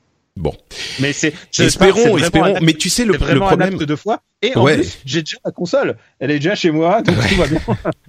bon, il y a y a des petits jeux peut-être qui amèneront des surprises. Arms a l'air, euh, ouais, enfin non, Arms bah, a pas l'air super, mais bon. Arms, Arms, ça me parle pas du tout. J'ai joué un petit peu et ça prend a... le motion gaming de de Wii Sport de la boxe dont j'ai je déteste donner des coups de poing et genre que ça donne mais par Mais tu peux y jouer à la à la manette aussi donc Ouais, euh, mais je pense que je pense que plein de gens ont vu le côté brouillon, je crois que c'est vraiment genre ça peut devenir un competitive game vraiment très mm. sérieusement parce que j'ai vu des mecs qui, qui, touchent leur bille et et effectivement quand tu commences à être bon euh, c'est c'est pas le même jeu en fait. Mais mais après euh, je pense qu'ils l'ont marketé comme un une espèce de machin Dreamcast un peu rigolo mm. lol et euh, ça, ça aide pas peut-être le, le côté compétitif du jeu.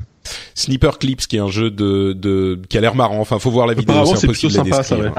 On y a joué avec un pote et euh, c'était assez rigolo. Ouais. Euh, ça, j'imagine, tu vois, le, le truc que je, que je décrivais euh, il y a il y a quelques mois quand ils ont annoncé officiellement le concept, euh, les deux gamins qui jouent, enfin ou même les deux gamins ou n'importe qui qui joue avec la console posée sur la table et puis t'as les deux petites manettes chacun. C'est c'est marrant quoi. Moi, le, regarder le truc, ça m'a fait. C'est un petit jeu indé que Nintendo a récupéré vitef mm. et ils l'ont réadapté très vite et, et c'est plutôt une bonne idée. Hein. C'est c'est un, un jeu anglais en plus. C'est pas c'est pas du tout euh, c'est pas du tout Jap.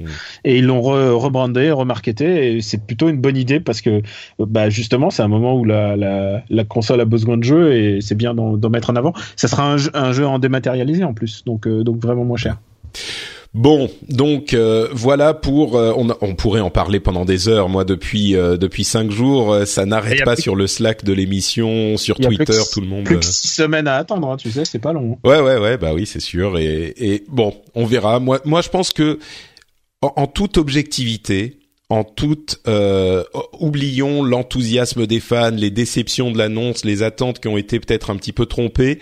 je crois que vraiment l'estimation, l'évaluation qu'on peut faire aujourd'hui de ce lancement, et, j'espère qu'on aura plus d'informations sur euh, des, petits gestes qui feront pour les fans et pour les fidèles. Mais au-delà de tout ça, je crois qu'on peut vraiment dire que c'est un, une soft launch pour la Switch euh, et que le vrai lancement, en fait, on pourra dire que ça sera fait euh, à Noël avec Mario. Quoi. Avant, c'est un, et Splatoon un truc, pour les fans de Splatoon, parce que les fans de Splatoon, ils vont, ils répondent au garde à vous à Splatoon.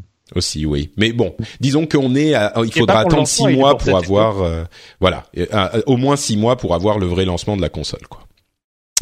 Bon, passons à euh, des histoires de, de vrais barbus, de gens qui jouent sur PC. Euh, et je dis vrais barbus, peut-être pas forcément, parce que les gens qui jouent à distance sont sont pas ceux qui aiment les, les vraies consoles, enfin pardon, les vraies machines avec leur carte graphique dans leur PC. Le Shadow PC, c'est ceux qui sont en cours de conversion. C'est ça. Euh, donc on a le Shadow PC d'une part, dont on vous avait déjà parlé. Euh, si vous écoutez le rendez-vous tech, vous en aurez aussi entendu parler.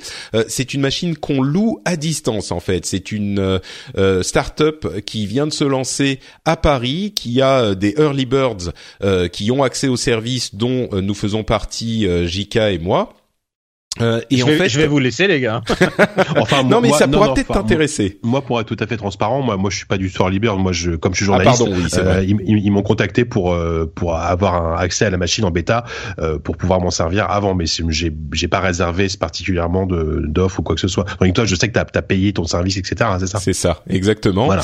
Donc moi, je suis un. Moi, je ne paye pas parce que je suis un sale journaliste. c'est ça.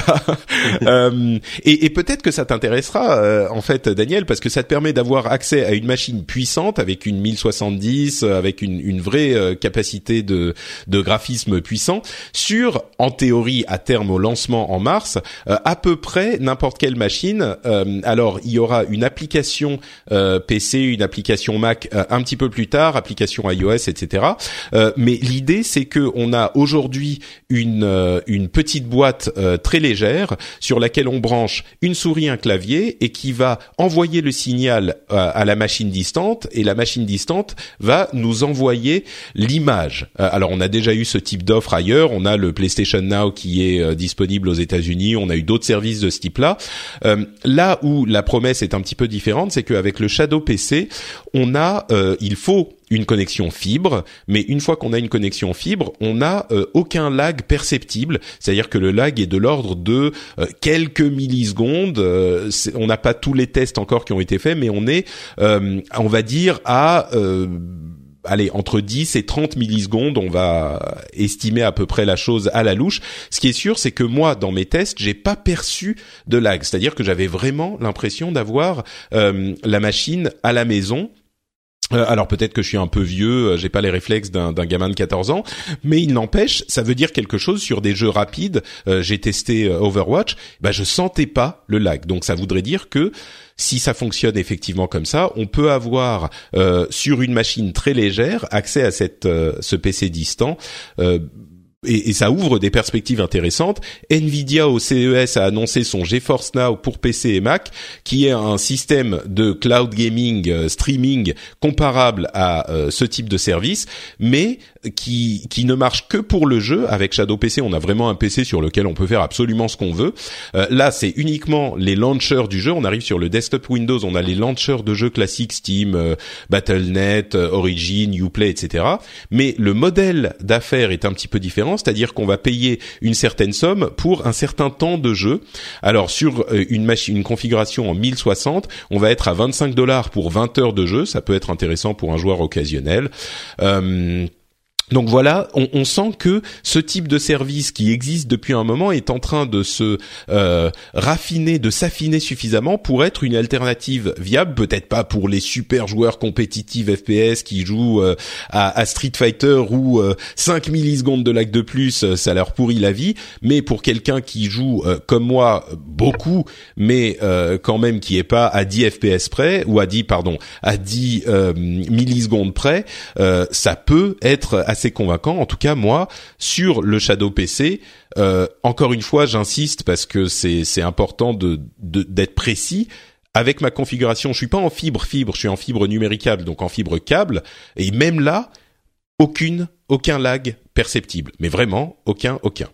Donc, euh, Jika, toi, tu essayes le Shadow de PC depuis longtemps. Euh, tu as pu tester le, le, GeForce Now de Nvidia, bon, dans les conditions. vite fait, ouais. Voilà. Je ça donc euh, c'est pas, tout à fait la même chose.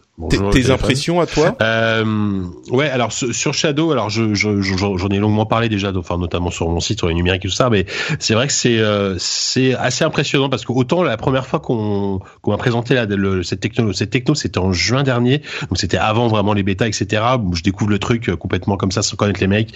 Il me dit voilà, on a cette techno, euh, il, me montre, il me montre le truc chez eux. Je dis ok, ça marche. Mais j'étais vraiment sceptique en disant voilà, faut vraiment tester en condition et notamment euh, au travail, au boulot, on est euh, alors on est fibré. Alors je ne saurais pas dire à quelle, quelle vitesse de fibre on est, mais on est 80, 90 à partager la connexion et ça marchait, ça marche nickel. Moi, moi, moi, pendant une semaine, j'ai travaillé même avec mon Shadow en plus de jouer. Euh, c'est-à-dire j'ai écrit mes articles et tout dedans. J'ai rentré mes articles dans l'admin, etc. ça passait très bien. J'ai eu, j'ai eu un ou deux plantages de petits bugs des fois qui m'ont obligé, qui m'ont obligé de redémarrer la machine à chaque fois, mais c'était vraiment pas gênant effectivement l'expérience vidéoludique est très bonne. Alors effectivement, sans euh, quand on n'a pas un niveau d'exigence extrême euh, en termes de de, de, par de FPS. Typiquement, je sais que mon collègue, enfin mon collègue, mon confrère Stoon de Gamecult, euh, qui est un gros genre de FPS, notamment de Counter Strike, euh, a, a, essayé Shadow lui sur sur CS et bon, euh, lui, pour lui, c'est pas assez, euh, c'est pas suffisamment au, taquet pour euh, pour qu'il puisse troquer son, son bon vieux PC contre ça. Mais bon, voilà. C'est, mais après, ça, ça reste une enfin, minorité particulièrement exigeant quand même. Voilà, voilà, ça, voilà, ben, bien sûr. Donc, mais, mais effectivement, c'est super impressionnant. Et euh, à côté de ça, as, effectivement, tu as, Nvidia, donc tu as GeForce Now. Alors GeForce Now, c'est un service qui existe depuis longtemps euh, sur la Shield, mais qui était vendu sous forme de, de, de SV, enfin comme de la SVOD, c'est-à-dire qu'on payait, euh, on paye 20 ou 20, 20 ou 25 euros par mois et on a accès de manière illimitée à un catalogue de jeux. souvent, c'est des jeux pas forcément très récents, mais ça fonctionne plutôt correctement, on va dire. C'est le problème de ces offres. En fait, jusqu'à maintenant, il y avait des offres commerciales type Netflix où on vous dit vous avez accès au catalogue euh, qu'on a, mais le problème, mm. c'est que euh, les éditeurs ne veulent pas mettre les jeux récents sur euh, ce type de, de service. Donc l'alternative, c'est de dire bah on vous donne accès à une machine et vous jouez aux jeux que vous possédez déjà quoi. C'est ça. Et là donc et là donc j'ai Force Now. Alors effectivement, tu disais que c'était euh, c'était euh, 20 qu'est-ce qu'on avait qu'est-ce que 25 dollars pour 20 heures de jeu sur une 1060. Voilà, sur une 1060 et et et sur une 1080 tu tu peux jouer sur une 1080 mais là tu descends à 10 heures de jeu.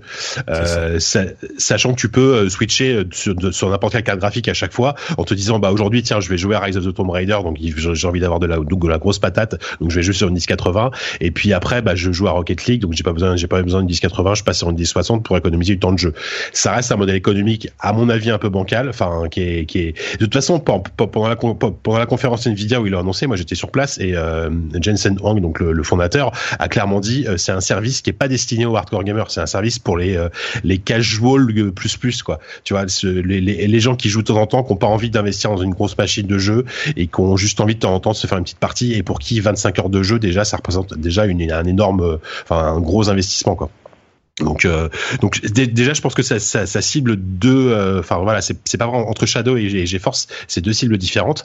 Euh, après, du peu que j'en ai vu, donc parce que sur sur place au CES, il y avait, il y avait des, des, des, démos dans le Nvidia avait une sorte de avait une suite dans un hôtel hein, pour, pour, pour pour présenter ses, ses, ses, nouveautés, dont dont GeForce Now. écoute, ça marchait bien, effectivement. là, par exemple, il, montrait il montrait Rise of the Tomb Raider sur Mac. c'est ça marche bien. Tu enfin tu, tu lances Steam, tu lances ton Rise of the Tomb Raider. Euh, voilà, c'est, je crois que t'étais en, t'étais pas en 4K, t'étais en Full HD, euh, mais voilà, pas, pas de lag perceptible. Euh, voilà, c'était euh, évidemment, je sais pas en quelles conditions était la, la connexion, mais mais ça marchait plutôt bien. Donc donc voilà c'est euh, c'est intéressant, mais euh, je pense que c'est vraiment, ce sera vraiment deux services qui seront pas forcément si concurrents que ça finalement. Parce que moi, quand j'ai vu l'annonce de GeForce Now, euh, je dis ah ça y est Shadow, les, les pauvres de Shadow, il y a Nvidia derrière qui débarque avec avec sa grosse machine marketing. et puis finalement, non, je pense que Shadow a largement déjà, et Shadow est à, mon avis plus intéressant financièrement pour un gros joueur. Et puis Shadow a largement ses chances en termes de techno pour pour en tout cas avoir son petit son petit succès quoi. Ouais. Alors on est au niveau financier l'offre est de 30 euros par mois pour un abonnement annuel chez Shadow. Donc à ce moment, on a accès à la machine, bien sûr, euh, sans euh, sans limite. Euh, Et puis il faut préciser aussi que on est très impressionné par l'aspect technique. Euh, le, le, lag, encore une fois, à moins d'être, euh, comme je le disais, un, un, un ado euh, hyper à des, des, réflexes éclairs ou un testeur de FPS exigeant, on va dire. Enfin, pour moi, ça, ça, fonctionne. Et l'avantage, c'est qu'on a la machine on n'a pas besoin d'avoir une grosse machine chez soi et elle sera upgradée tous les ans avec des euh, des, des euh, du matériel équivalent à celui de l'année précédente, donc euh, augmentation de gamme sans avoir mmh. à, à, donc c'est un modèle différent. C'est comme du leasing de voiture, t'as toujours la dernière, tu t'emmerdes pas pour à réparer. Ça, mmh. ça veut pas dire que tout le monde sera intéressé, mais euh, certaines personnes pourront l'être, notamment si vous voulez pas avoir une grosse machine chez vous, vous ou alors vous êtes sur Mac ou alors je sais pas quoi. Mmh. Peut-être Daniel, toi qui es pas un gros joueur PC, t'as peut-être pas un gros joueur, un, un, un, gros PC gaming chez toi. ah, j'ai même que... pas PC. D'accord. Est-ce que tu as un Mac? Oui, j'ai un Mac, ouais. D'accord. Alors, est-ce que ça pourrait t'intéresser T'es un cas de figure euh, spécifique? Est-ce que ça pourrait t'intéresser effectivement de te dire, euh, tu vas louer un truc à 30 euros, t'auras un, un gros PC de jeu avec une 1070 pour ce prix-là, auquel tu te connecteras par ton Mac, avec un lag quasiment imperceptible à moins de faire de la compétition. Euh, est-ce que toi, ça t'intéresserait? Alors absolument pas, parce qu'en fait je suis un, je suis un joueur, euh, je suis un joueur devant mon PC, mais uniquement pour les jeux qui le nécessitent, c'est-à-dire euh, Civilisation, euh, les point and click, je suis vraiment un usage très spécifique. SimCity, tu vois ce genre de jeu.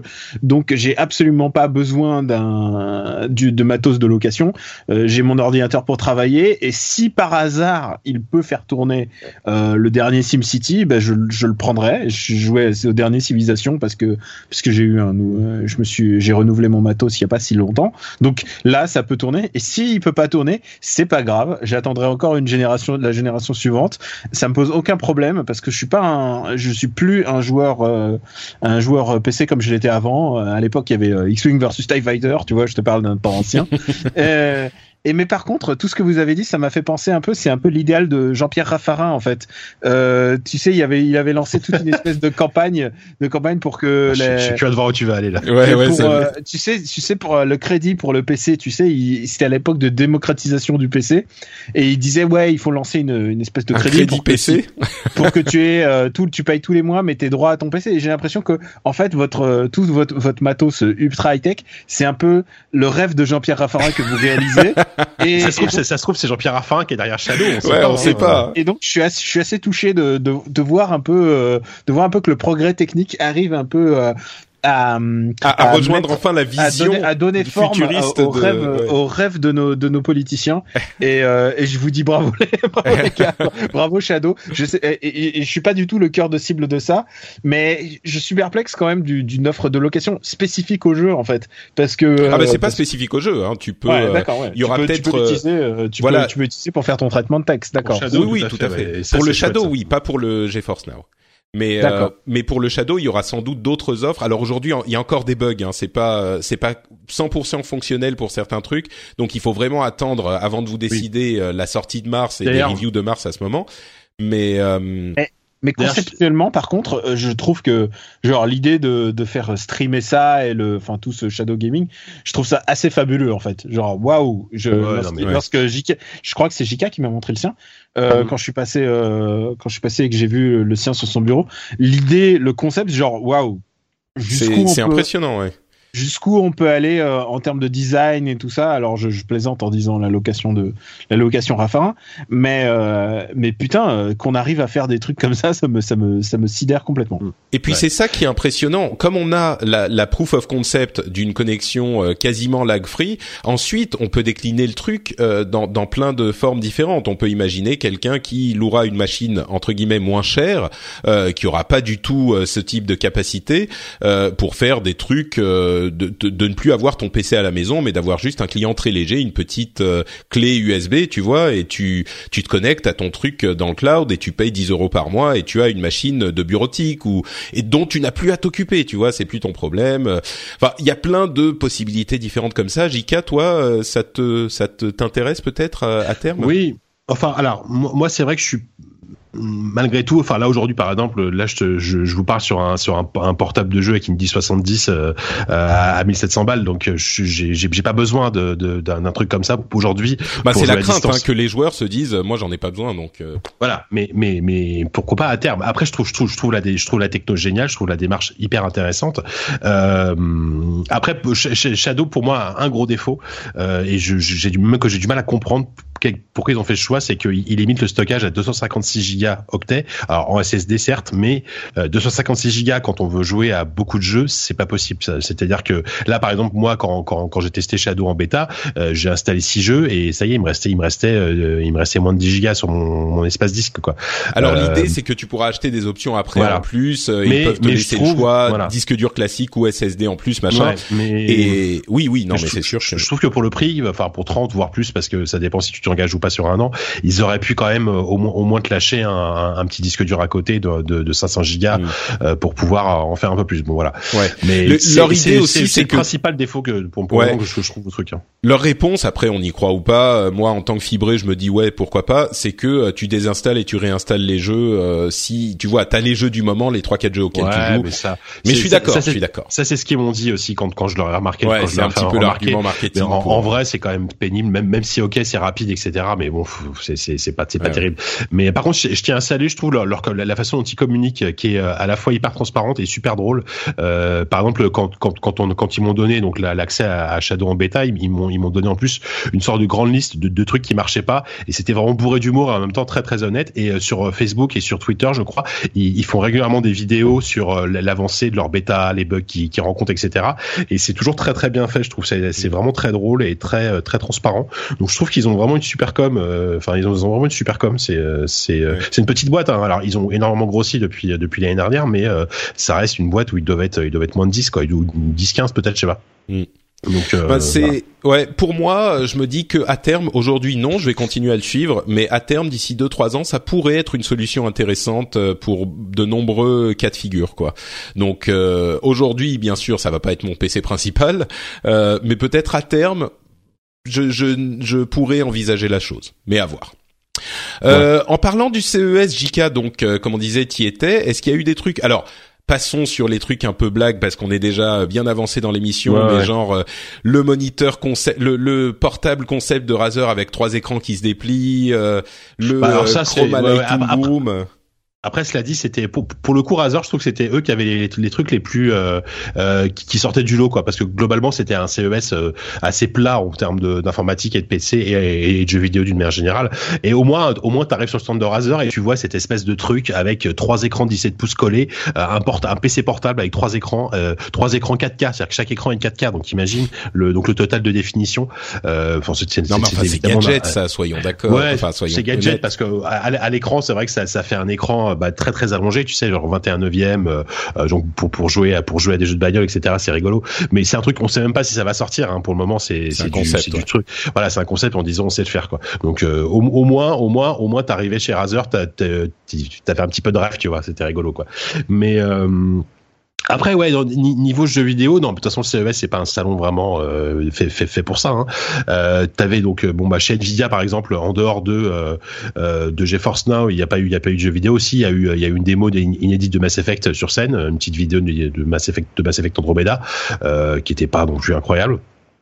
Euh, après, ce qui, bah, ce qui était rigolo, c'est qu'il y avait quand même, parce qu'il y a énormément, euh, tu sens bien que c'est la mode, de réalité augmentée réalité virtuelle. Alors souvent, bah, ça touche aux jeux vidéo.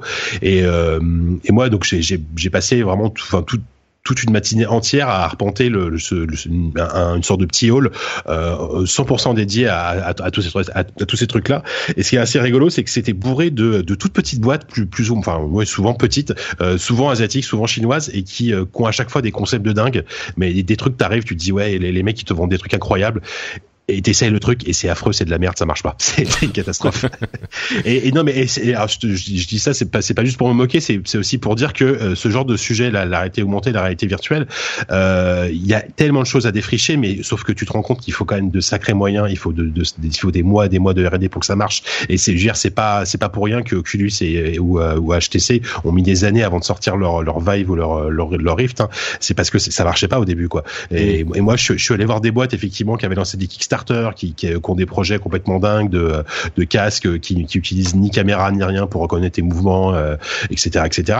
Effectivement, tu, tu, tu, vas sur leur stand, ça a l'air sympa, mais je te dis, tu mets, tu mets leur casque, tu, tu, sors de là, tu leur dis, les mecs te demandent alors ça t'a plu, oui, oui, oui, t'oses pas trop et tu, tu, tu pars en courant, quoi, parce que parce que c'est pas possible. Mais mais malgré tout, tu sens quand même une vraie une vraie volonté de de ça. Et si tiens, juste euh, rapidement, j'ai quand même essayé. Euh, il y a Intel qui avait qui a fait une conférence euh, cette année et ils ont un ils ont un projet de casque qui mélange réalité augmentée et réalité virtuelle, qui s'appelle Alloy, Project Alloy. Oui, je sais pas si parle depuis un moment, oui. Voilà, voilà, c'est ça. Et, et, pour le coup, je l'ai je l'ai essayé sur le salon. Et ce qui est, ce qui est plutôt intéressant, c'est que eux, leur, leur parti pris, c'est de prendre ton environnement réel. Donc, tu, tu, tu vois, quand tu mets le casque, tu vois une, une, tu, tu, tu vois ton, tu vois ta table basse, tu vois ton, tu vois ta bibliothèque. Et sauf que derrière, bah, il, il, il, il retexture tout ça pour euh, en faire autre chose. Par exemple, ma, table basse devient, euh, devient un poste de commandement, un truc un peu science-fiction.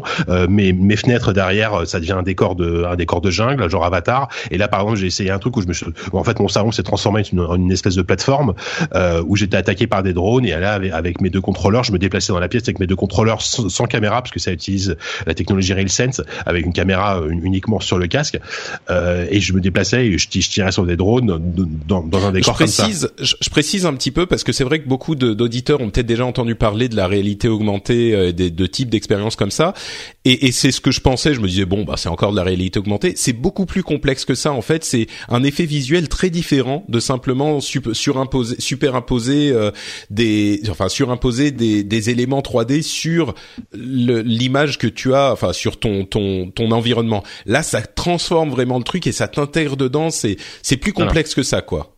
Oui, c'est ça, exactement. Et, et c'est vrai que pour le coup, euh, Intel, c'est vraiment un mélange des deux, quoi. C'est vraiment, c'est pas comme HoloLens de Microsoft où, où tu, tu, gardes toujours le contrôle sur ton environnement. Là, c'est vraiment ton environnement qui est utilisé pour devenir autre chose. Euh, et c'est intéressant. Alors encore, encore une fois, c'est un peu comme ce que je disais tout à l'heure. Il y a encore beaucoup, beaucoup de petits défauts. Euh, c'est pas parfaitement fluide. La reconnaissance de mouvement marche pas très bien. Mais ce qui est plutôt drôle, c'est que du coup, ta table qui, qui, qui, qui devient un poste de commandement, tu peux vraiment te, te, te, poser dessus, etc. Parce que c'est un, un objet réel, euh, du réel qui est modélisé dans ton, dans, ton monde virtuel. Et ça, c'est pour moi, c'est aussi une des étapes de la VR, c'est d'arriver à mélanger ces, ces, ces, deux aspects. Quoi. Ouais. Donc ça c'est vraiment c'est vraiment, vraiment le truc le plus sympa que j'ai vu en, en VR. Euh, sinon bah, c'est à peu près tout. Enfin voilà en, en jeu vidéo. Après il y, y, a sans des trucs que j'ai ratés parce que c'est un salon tellement grand et euh, j'ai malheureusement pas le temps de tout voir. Mais euh, voilà.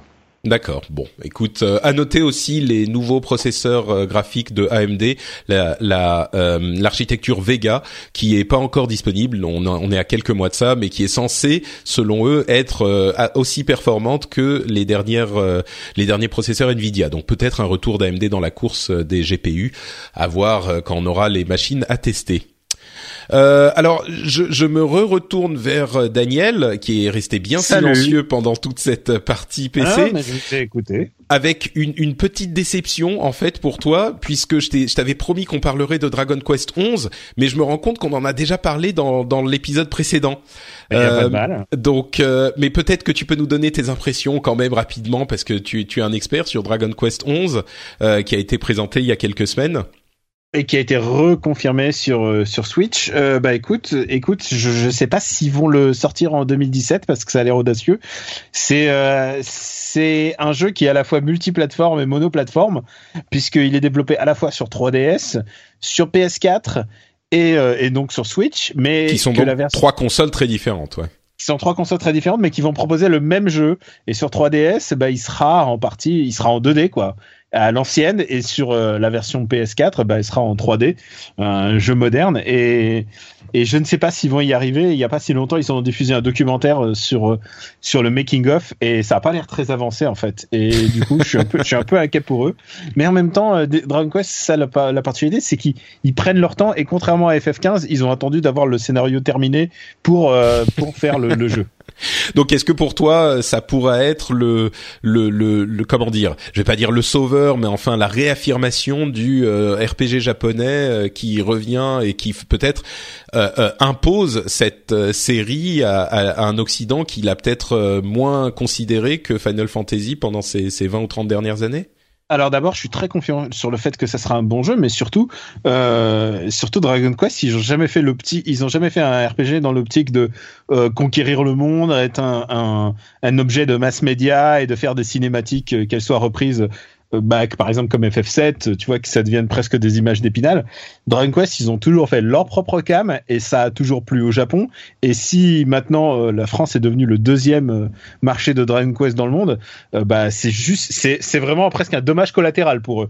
Mm. Ils vont la version la version occidentale, elle sera pas, je pense pas qu'elle, tu vois, c'est pas comme Final Fantasy où maintenant t'as la version t'as la version française, bientôt la version russe et turque. Enfin, tu sais pas ce qu'il va avoir. Alors que Dragon Quest, ils s'en battent les steaks. Euh, ils font leur jeu d'abord et puis ils verront, ils verront ensuite euh, pour le reste du monde. Et je pense qu'il tant que tu continues à faire les jeux conformes à ton idée première, c'est ça qui fonctionne quoi. Ils ont ils ont aucune raison de changer euh, changer leur méthode leur méthode de de, de création et c'est comme ça qu'ils arrivent à exprimer toute leur leur créativité. Et ouais non, je suis assez confiant sur le jeu. Euh, je suis pas confiant sur 2017. Et du coup, euh, tu vois pas une sortie mondiale euh, arriver au moment avec la sortie japonaise, quoi. Ah, sur Dragon Quest, sur Dragon Quest 11, a aucune chance. Ah, déjà, déjà, s'ils arrivent à le sortir, euh, s'ils arrivent à sortir une version 3DS et PS4 en même temps, ça, ça, ça tient du miracle. Honnêtement, s'ils n'ont pas réussi pour Smash Bros, pour Dragon Quest, ça va être encore plus, ça va être encore plus compliqué. Bon, un autre euh, jeu japonais qui là pour le coup a, subi le coup près euh, assez un petit peu surprenant, euh, c'est Scalebound, une exclusivité Xbox One de Platinum qui a été purement et simplement annulé après euh, un an de promo. Euh, on en avait entendu parler, ça fait au moins un an. Hein, il avait oh, l'air. Ça fait même deux ans, bien. Je pense. Ouais, c'était bien ça. C'était deux E3, mmh. deux E3. Et alors la première présentation était assez enthousiasmante, la deuxième un petit peu moins. Et puis là, sans aucune rumeur, sans rien, paf. annoncé comme ah non, il y, a eu, il y a eu quelques petites rumeurs, enfin, mais, deux heures avant, pour les insiders. Oui. Mais mais écoute, euh, c'était un jeu presque de commande de, pour Microsoft et c'est un caprice de riche, tu vois. Quand t'as beaucoup d'argent, eh ben, tu t'en fous que que les mecs ils aillent jusqu'au bout du développement ou pas. Ils ont déjà fait le coup avec Level 5 euh, il y a des années euh, Microsoft puisqu'ils avaient financé un MMORPG qui s'annonçait vraiment vraiment super beau de Level 5 qui s'appelait True Fantasy Live Online. Il y avait vraiment des millions euh, mis sur la table. Ça s'annonçait vraiment comme un truc super beau. Et puis ils l'ont annulé, euh, ils l'ont annulé avant.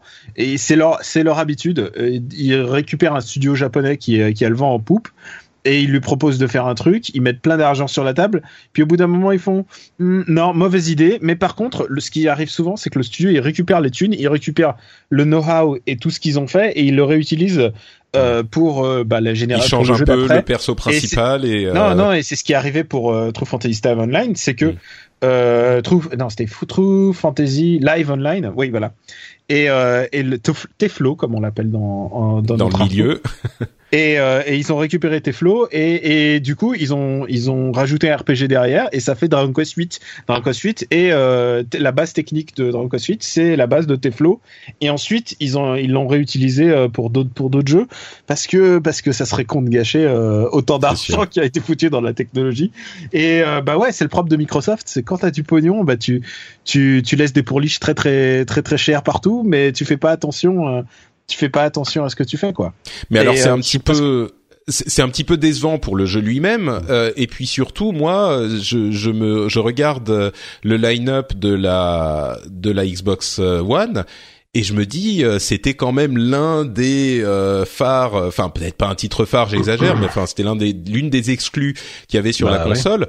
Pour le coup euh, ça nous laisse un petit peu un petit peu comment bah, dire orphelin quoi non ce qui est triste ce qui est triste à se dire c'est que là l'une des seules exclus à Xbox One on dit ça mais n'oublie pas n'oublions pas qu'à chaque fois ça sort sur PC mais la, la, la, seule exclue qui reste c'est Crackdown 3 dont personne absolument personne n'a envie de jouer je pense. Ah, personne ah, si, si, jouer. si, Crackdown 3 il y a plein de gens qui ont envie d'y jouer. le problème, c'est qu'il est, il est nulle part. Crackdown 1, affreux, quoi. J'adore Crackdown 1. Vraiment, genre, je, je pense que ah, vraiment, genre ça, tu dis ça, tu dis ça sans, sans ironie, quoi. Ah non, mais c'est un de ah, mes Il y a plein de gens qui aiment Crackdown. Tu, es sérieux, C'est extraordinaire. C'est, c'est, tu, c'est tout ce que j'aime dans, dans des jeux comme euh, Earth Defense Force, tu vois, tu butes des, des avec des bazookas et ensuite tu commences à sauter. c'est un, des, un jeu de super-héros extraordinaire et si, si, euh, si la moitié des jeux auxquels j'avais joué avait ne serait-ce que un peu de cette créativité-là, ça aurait été génial. C'est vraiment un jeu pas de super-héros extraordinaire. disons que le, de, là en faire un blockbuster. Vas-y, ouais. Non, mais le, problème, le problème, c'est que le 2, le 2 était à chier et, et maintenant plus personne n'y croit. Mais le 1, vraiment, euh, rejoue-y aujourd'hui, donne-lui sa chance. C'est vraiment un jeu génial. dit, c'est vrai, c'est vrai. Le, 1, ok. Mais c'est surtout pour dire, là, je, je troll, je, je troll gratuitement, mais c'est surtout une licence qui, qui, qui, fait rêver vraiment pas grand monde. Et, et je suis désolé, hein, pour malheureusement quand tu vois qu'il reste que ça entre entre guillemets comme licence euh, exclusive à Microsoft. Bon, puis évidemment, euh, au-delà de Halo, Gears Co, tu vois, c'est c'est un peu compliqué quoi. Ah, bah, moi je disons que c'est une console qui prend le, qui prend la poussière, hein, c'est sûr. Bah là, effectivement, euh, c'était l'une des, des, grosses exclus et, et, effectivement, il en reste pas énormément. Enfin, il y a Halo Wars, euh, mais même Crackdown. Enfin, il y a Sea of Thieves qui est, bah, enfin, on sait même pas de quoi il s'agit. Halo Wars 2, ok, mais enfin, c'est un jeu niche. Et Crackdown 3, même. Et, je, je, suis, je suis désolé, euh, Jika, mais il y a plein de gens qui l'attendent. Peut-être chez les anglophones avec lesquels je parle, mais il y a plein de gens qui l'attendent. mais le problème, c'est qu'on a vu un trailer en image de synthèse il y a deux ou trois E3, et puis rien depuis. Donc, on sait pas du tout où il en est. Exactement et, euh, et j'ai, moi, je me souviens avoir fait la Gamescom il y a deux ans, je crois. Et c'était euh, c'était euh, Disque et c'était Kevin qui, qui, qui, avait eu quand même la chance d'y jouer, mais c'était une version qui était non il y a un an, je sais plus, euh, qui était tellement peu avancée. Enfin, il y avait rien dans le jeu, c'était vide. Donc tu te dis mais ça en est où aujourd'hui quoi? Donc bon, très peu d'exclusives euh, pour euh, la Xbox One euh, et avec Scalebound qui qui lui aussi c'est l'une des l'un des enfin en gros moi je me demande quelle est la stratégie de Microsoft là avec la Xbox One et il y a plein de questions qui commencent à voler dans ma tête parce que il y a plus de de contenu exclusif quasiment. Donc c'est un petit peu inquiétant quoi. Ou, alors ils vont ils vont juste resserrer sur peut-être les trois quatre licences qui comptent vraiment qui se vendent très bien, genre Forza euh, quoi qu'on en dise, ou Forza Horizon, c'est ah bah, un gros carton. Excellent, oui, c'est euh, sûr. Les les voilà, Forza Halo Gears, euh, voilà, ça va être le, ça va devenir un triptyque et puis euh, ils vont mettre tout le pognon là-dedans et le reste ils vont ils vont ils vont ils vont, ils, vont la jouer safe un maximum quoi. Sauf que Forza, on en a un tous les ans, ok, ils sont bien, mais là on en a eu un excellent avec Horizon 3. Halo et, et Gears, bah ils ont tiré quoi, ils ont plus de cartouches. Je veux dire, à moins qu'ils aient déjà recommencé euh, le, développement bah, de Halo 6 et de Gears 5. Ouais, ouais, ouais. Certainement. Bah, mais, mais, bah, j'espère pour eux. Bah oui, j'espère aussi. Alors peut-être qu'à le 3 il y aura des trucs intéressants qui arrivent, mais c'est vrai que vu d'ici, euh, l'année a l'air un petit peu plate, quoi. Écoute, tu sais, tu sais, moi j'ai une PS4 et il y a, il y a les Yakuza. Et tu vois, le simple fait que sur Sega il y ait Yakuza, ça me suffit pour, euh, pour choisir mon camp. Euh, c'est con, c'est con parce que c'est ça qui est un petit peu décevant, c'est que sur l'année, il n'y a pas ce genre de, jeu. Alors peut-être Halo Wars 2, mais je vois pas sur sur sur Xbox One, il n'y a pas ce genre de jeu dont quelqu'un peut dire ah ouais, mais celui-là, j'adore. Alors oui, il y a Halo et Gears peut-être, mais j'ai pas l'impression que ça soit encore des trucs qui qui motivent énormément les foules quoi. Tu veux dire des jeux exclusifs qui te motivent? Sur euh, sur Xbox, ouais. Ah sur Xbox, ah, j'en vois pas, j'en vois pas. Alors après, tu peux être, euh, tu peux être ce carteron de mec qui, qui pense que Dead Rising est la plus, plus belle chose qui soit arrivée au monde du jeu vidéo. Ouais, j'ai oublié Dead Rising. Et, et, je peux te dire, Dead Rising, et en plus maintenant il est même plus exclusif, mais, mais Dead Rising c'est quand même un jeu sur lequel tu peux monter euh, une tronçonneuse sur un bâton et t'en faire un nunchaku. Ce qui est, je pense, dans, dans, sur le papier, c'est un des trucs les plus géniaux qu'on peut, qu'on puisse imaginer, quoi. Je veux dire, quand tu te fais une petite carte avec des, des tronçonneuses sur les côtés, c'est comme de la poésie pour moi. Le seul problème, c'est qu'en jeu, c'est toujours un peu décevant. Le dernier en plus, il est un peu naze. Euh, enfin, il est pas. Mais oui, mais pour revenir au sujet euh, sur Xbox One, effectivement. Moi, il y a rien euh, qui m'emballe. Il y a rien qui m'emballe. Et, là où la X360 avait quand même au Japon, en tout cas, par exemple, il y avait toujours les shoot 'em up. Ils étaient d'abord sur X360. il y avait une espèce de petit marché 360. Ils avaient de l'initiative puisque que tu les aimes ou pas, ils ont fait. Euh, Lost Odyssey, ils ont fait Blue Dragon, et tu vois, ils avaient quand même un peu d'initiative. Là, euh, ça me parle zéro, euh, ça, ça, me, ça ne me parle pas du tout. Et bon, bah écoute, et c'est pour ça que elle va vivre sa vie jusqu'à la prochaine console Microsoft. Bon, il y a la Scorpio qui arrive en fin d'année, qui est pas vraiment une prochaine console, mais peut-être que c'est sur ça qu'il se concentre. Hein. Euh, peut-être qu'on va avoir un gros, un gros, une grosse série d'annonces à le 3 et qu'il va y avoir des jeux qui seront incroyables sur Scorpio et qui tourneront quand même sur Xbox 360. Peut-être que c'est ça, mais j'ai l'impression qu'il y a vraiment ils, ont gagné, une stratégie. Ils ont gagné ma Ces mecs-là ont gagné moi Ouais, bah on verra, on verra le 3 hein, peut-être. Je, je, pense que en plus leur, la non-initiative qu'ils ont mis dans la One euh, par rapport à la, X, à la X360, ça me motive pas du tout. Et c'est bien la raison, c'est que Crackdown 1 était génial et que maintenant, maintenant mm. il faut ils en vont en faire de la soupe et j'en suis à peu près persuadé quoi. Bon, Bah, euh, en tout cas, euh, moi, ce que je retiens de tout ça, c'est qu'il semble y avoir un, une, une, stratégie euh, derrière qui est en train de se mettre en place, mais qu'on perçoit pas encore. En tout cas, je l'espère. Euh, date pour Mass Effect Andromeda, c'est le 21 mars. pas grand chose de plus à en dire, mais il arrive. Hein, on y est, on y est presque. Là, on est à deux mois. Entre temps, il y aura eu la Switch qui sera sortie. Donc euh, bon, ça c'est les choses s'accélèrent. Euh, et puis deux RPG pour mobile annoncés par SNK. Alors là, c'est un petit peu la news euh, euh what the fuck euh, que je voulais glisser à la fin. Un RPG un petit peu mignon avec des trucs classiques vraiment pour les, les, les jeux mobiles avec des éléments qui va qui vont se contrer les uns les autres, etc., etc. Et puis un RPG King of Fighters, un MMO RPG pour mobile King of Fighters qui va sortir d'abord en Chine et ensuite en Occident. Et là, c'est vraiment, euh, on se dit que euh, SNK, alors ils sont en train d'essayer de, de ramasser de l'argent autant que possible. Si ça peut leur permettre de continuer à faire leurs jeux de combat et leurs jeux euh, comme on les aime de l'ancien temps, moi je suis entièrement pour. Mais enfin, un MMORPG pour mobile sur King of Fighters qui s'appelle King of Fighters World, c'est vraiment l'annonce que j'attendais pas, quoi. bah, et, en même, temps, chaque génération SNK a toujours eu ces jeux what the fuck. On se souvient de, de Samurai RPG, Samurai Spirits RPG, on se souvient de King of Fighters Kyo. Est-ce que tu te souviens de King of Fighters Kyo? C'était un jeu d'aventure sur euh, PlayStation et exclusif sur PlayStation. Et euh, ils ont l'habitude de faire des petits trucs what the fuck, genre quiz King of Fighters ou des adaptations un peu nazes pour euh, meubler, pour il y avait un jeu sur un jeu en SD sur leur console. Vous vous souvenez de la console portable Neo Geo? Oui, oui bien sûr. C'était King, King, King of Fighters. Pocket. C'est la Neo Geo Pocket et il y avait King of Fighters R1 et R2 euh, qui étaient pas qui étaient pas très enfin qui étaient ils existaient voilà, euh, qui était ouais. Bon bah en tout cas, euh, ça veut dire que euh, SNK est en train de revenir à ses bonnes et ses mauvaises habitudes, mais c'est quand même les habitudes de SNK, donc ça, ça fait plaisir. Ils, sont peut-être en train de de de, de redevenir le SNK qu'on aimait à l'époque. Donc quand on mm. connaît le parcours de la société, ça ne peut que faire plaisir. Et sur cette news what the fuck, euh, je pense qu'on arrive à la fin de l'émission euh, qui a quand même été bien agitée. Je vous remercie tous les deux d'avoir été avec nous euh, pour nous aider à débroussailler le panorama de l'actualité vidéoludique. Et bien sûr, avant de se quitter, je vais vous proposer de nous dire où on peut vous retrouver, à commencer peut-être par Daniel Andreyev qui se lance dans les podcasts à corps perdu depuis une petite année quand même. Mais tu as été, tu as été mon mon phare euh, de, mon phare à podcast, puisque c'est, oui, c'est la première fois que j'ai fait ton émission et après je me suis dit merde, il faut que je fasse un podcast, c'est cool. Donc euh, ça y est, je suis à plomb à fond dans le podcast game grâce à toi un peu, tu, tu m'as inspiré. Ah, oh, tu es trop bon. Et donc euh, j'ai lancé After Eight, ça a bientôt pas encore un an et ça marche vraiment très très bien. On est très content. C'est un podcast qu'on a lancé avec mon camarade Quix qui est qui est à, à Los Angeles et, euh, et on, et on euh, parle de tout, c'est-à-dire d'actualité euh, culturelle, ciné, séries et jeux vidéo, puisque le prochain épisode sera évidemment consacré à une console de Nintendo dont j'ai déjà oublié le nom. et, euh, et mon autre podcast, c'est en, en, compagnie de mon acolyte Papa, qui, est, qui était aussi qui travaillait à Gamecult avant. Et, euh, et, on parle de cinéma. Ça s'appelle Super Ciné Battle. Et on, on fait une essaye d'établir la liste ultime du, du, cinéma, rien que ça.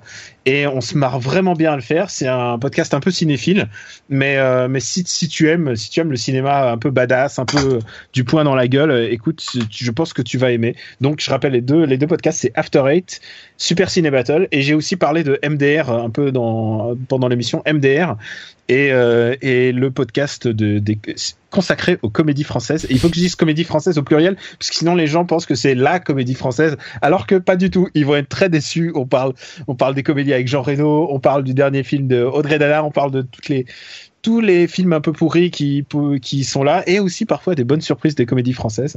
Parce que ça arrive, il faut le rappeler. Ouais, parce que ça arrive et euh, voilà. Et sinon, le reste du temps, vous pouvez me retrouver sur euh, bah, sur Gamecult. Euh, j'écris parfois pour Pixel Pixel Le Monde et pour pour Slate, pour lequel j'ai fait mon, top des des comédies françaises. Voilà, voilà. Je crois que j'ai fait le tour. Magnifique. À vous de jouer, les gars. et le lien vers le compte Twitter sera dans les notes de l'émission. Merci. Eh, dis donc, euh, bah, moi j'ai aussi du podcast avant, bah, un petit peu moins, euh, un petit peu, un petit peu moins que Daniel, qui est très prolifique décidément. Euh, donc bah bon, on peut me retrouver. Bah non, vous peut-être que si vous si vous écoutez le rendez-vous depuis un petit moment, vous commencez à savoir. Vous pouvez me retrouver sur ZQSD, euh, podcast jeux vidéo très très PC, hein, plutôt dans l'esprit, qu'on fait maintenant depuis depuis trois ans, quatre ans, je sais même plus, tu vois. Et euh, là, là en plus, on vient de changer, on vient de changer de locaux parce que JV a déménagé, donc donc ZUSD a déménagé. On a un nouveau studio et tout, un truc qui, va être super chouette, qui est pas complètement fini, mais voilà. Euh, le prochain numéro arrive très bientôt. On l'a enregistré la semaine dernière et avec un peu de retard, on fait notre bilan de l'année 2016. Euh, hein, c'est assez traditionnel chez nous et on a enfin élu euh, le meilleur jeu de l'année selon ZQSD. Ah, ne spoil pas, ne spoil pas. Ah non, bah non, je, je vais pas spoiler, mais je suis très content en tout cas de, de, de du choix qu'on a qu'on a fait. donc voilà, donc ZQSD prochain numéro, euh, j'espère très bientôt. Euh, sinon, bah voilà, sinon vous pouvez me retrouver sur euh, sur lesnumériques.com pour des sujets un petit peu plus un petit peu plus informatique, PC, tout ça, tout ça quoi. Magnifique. Voilà. Pour ma part, c'est Note Patrick sur Twitter et sur Facebook. Euh, vous pouvez retrouver l'émission sur frenchspin.fr. Euh, vous aurez aussi euh, accès aux autres productions en français que je fais, comme le Rendez-vous Tech ou d'autres émissions comme ça. si vous voulez soutenir le Rendez-vous Jeu, si vous vous dites, bah ça c'est un petit podcast sympathique, il est bien, et j'aimerais bien que il aille encore mieux, et eh ben vous pouvez par exemple aller sur iTunes ou sur d'autres plateformes de téléchargement de podcasts podcast et euh, laisser une review. Vous pourrez faire par exemple comme euh, euh, euh, qui dit de l'info JV bien expliqué avec 5 étoiles sur iTunes. Encore un podcast de Mister Beja, tout comme ses autres podcasts. Celui-ci est de qualité avec d'excellents intervenants. C'est vous, messieurs. La bonne humeur, tout y est pour passer un bon moment et rester au courant de l'actu JV. Merci à toi. On a aussi eu d'autres 5 étoiles de Burgfab, par exemple, qui dit Mon Dieu qu'il est bon ce podcast. Merci beaucoup. Si vous voulez voulez nous soutenir, eh ben c'est un moyen. Euh, parlez-en à vos amis, parlez-en aux gens qui euh, avec lesquels vous avez un débat sur la Switch, par exemple. Vous dites oui, oui, bon là on parle, mais euh, va écouter le rendez-vous jeu et puis tu auras tous les points de vue possibles et toute l'analyse. Et après on pourra en parler parce que là tu sais pas de quoi tu parles. Je donne un exemple hein, de situation tout à fait crédible, mais d'une manière générale, si vous pouvez recommander l'émission à vos amis, aux gens que vous connaissez ou sur le web, ça nous donnera un petit coup de pouce qui sera très bienvenu. T'es vraiment mon padré de podcast. Hein. Je, je, pense que je vais, je vais te reprendre l'idée de, de, de, lire un commentaire. Je, sais, je, je trouve que c'est une super idée. Écoute, des années d'expérience feront toujours la différence, j'espère. Euh, bon, donc merci à vous tous de nous écouter également depuis des années. On espère que vous avez passé un bon moment et on espère que vous serez de retour avec nous dans 15 jours pour le nouvel épisode qui sera lui aussi un très bon moment, j'en suis certain. Bis à tous et à dans 15 jours. Ciao, ciao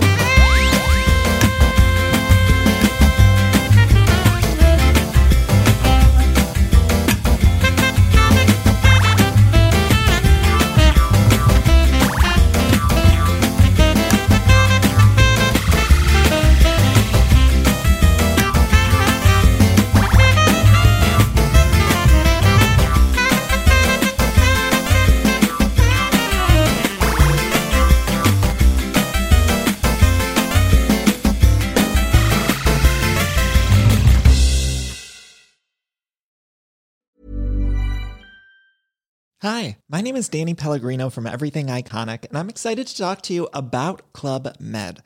Club Med operates beach and mountain resorts and is the best all inclusive getaway for families. They have Club Med Punta Cana, their flagship family resort, and many other options in Mexico, the Caribbean, and around the world. Club Med are the pioneers of the all inclusive concept, which is the best way to vacation. Great for families, groups, or even solo travelers looking for land and water sports, delicious food food, and a place to make unforgettable memories. Visit clubmed.us, call 1 800 Club Med, or your travel advisor.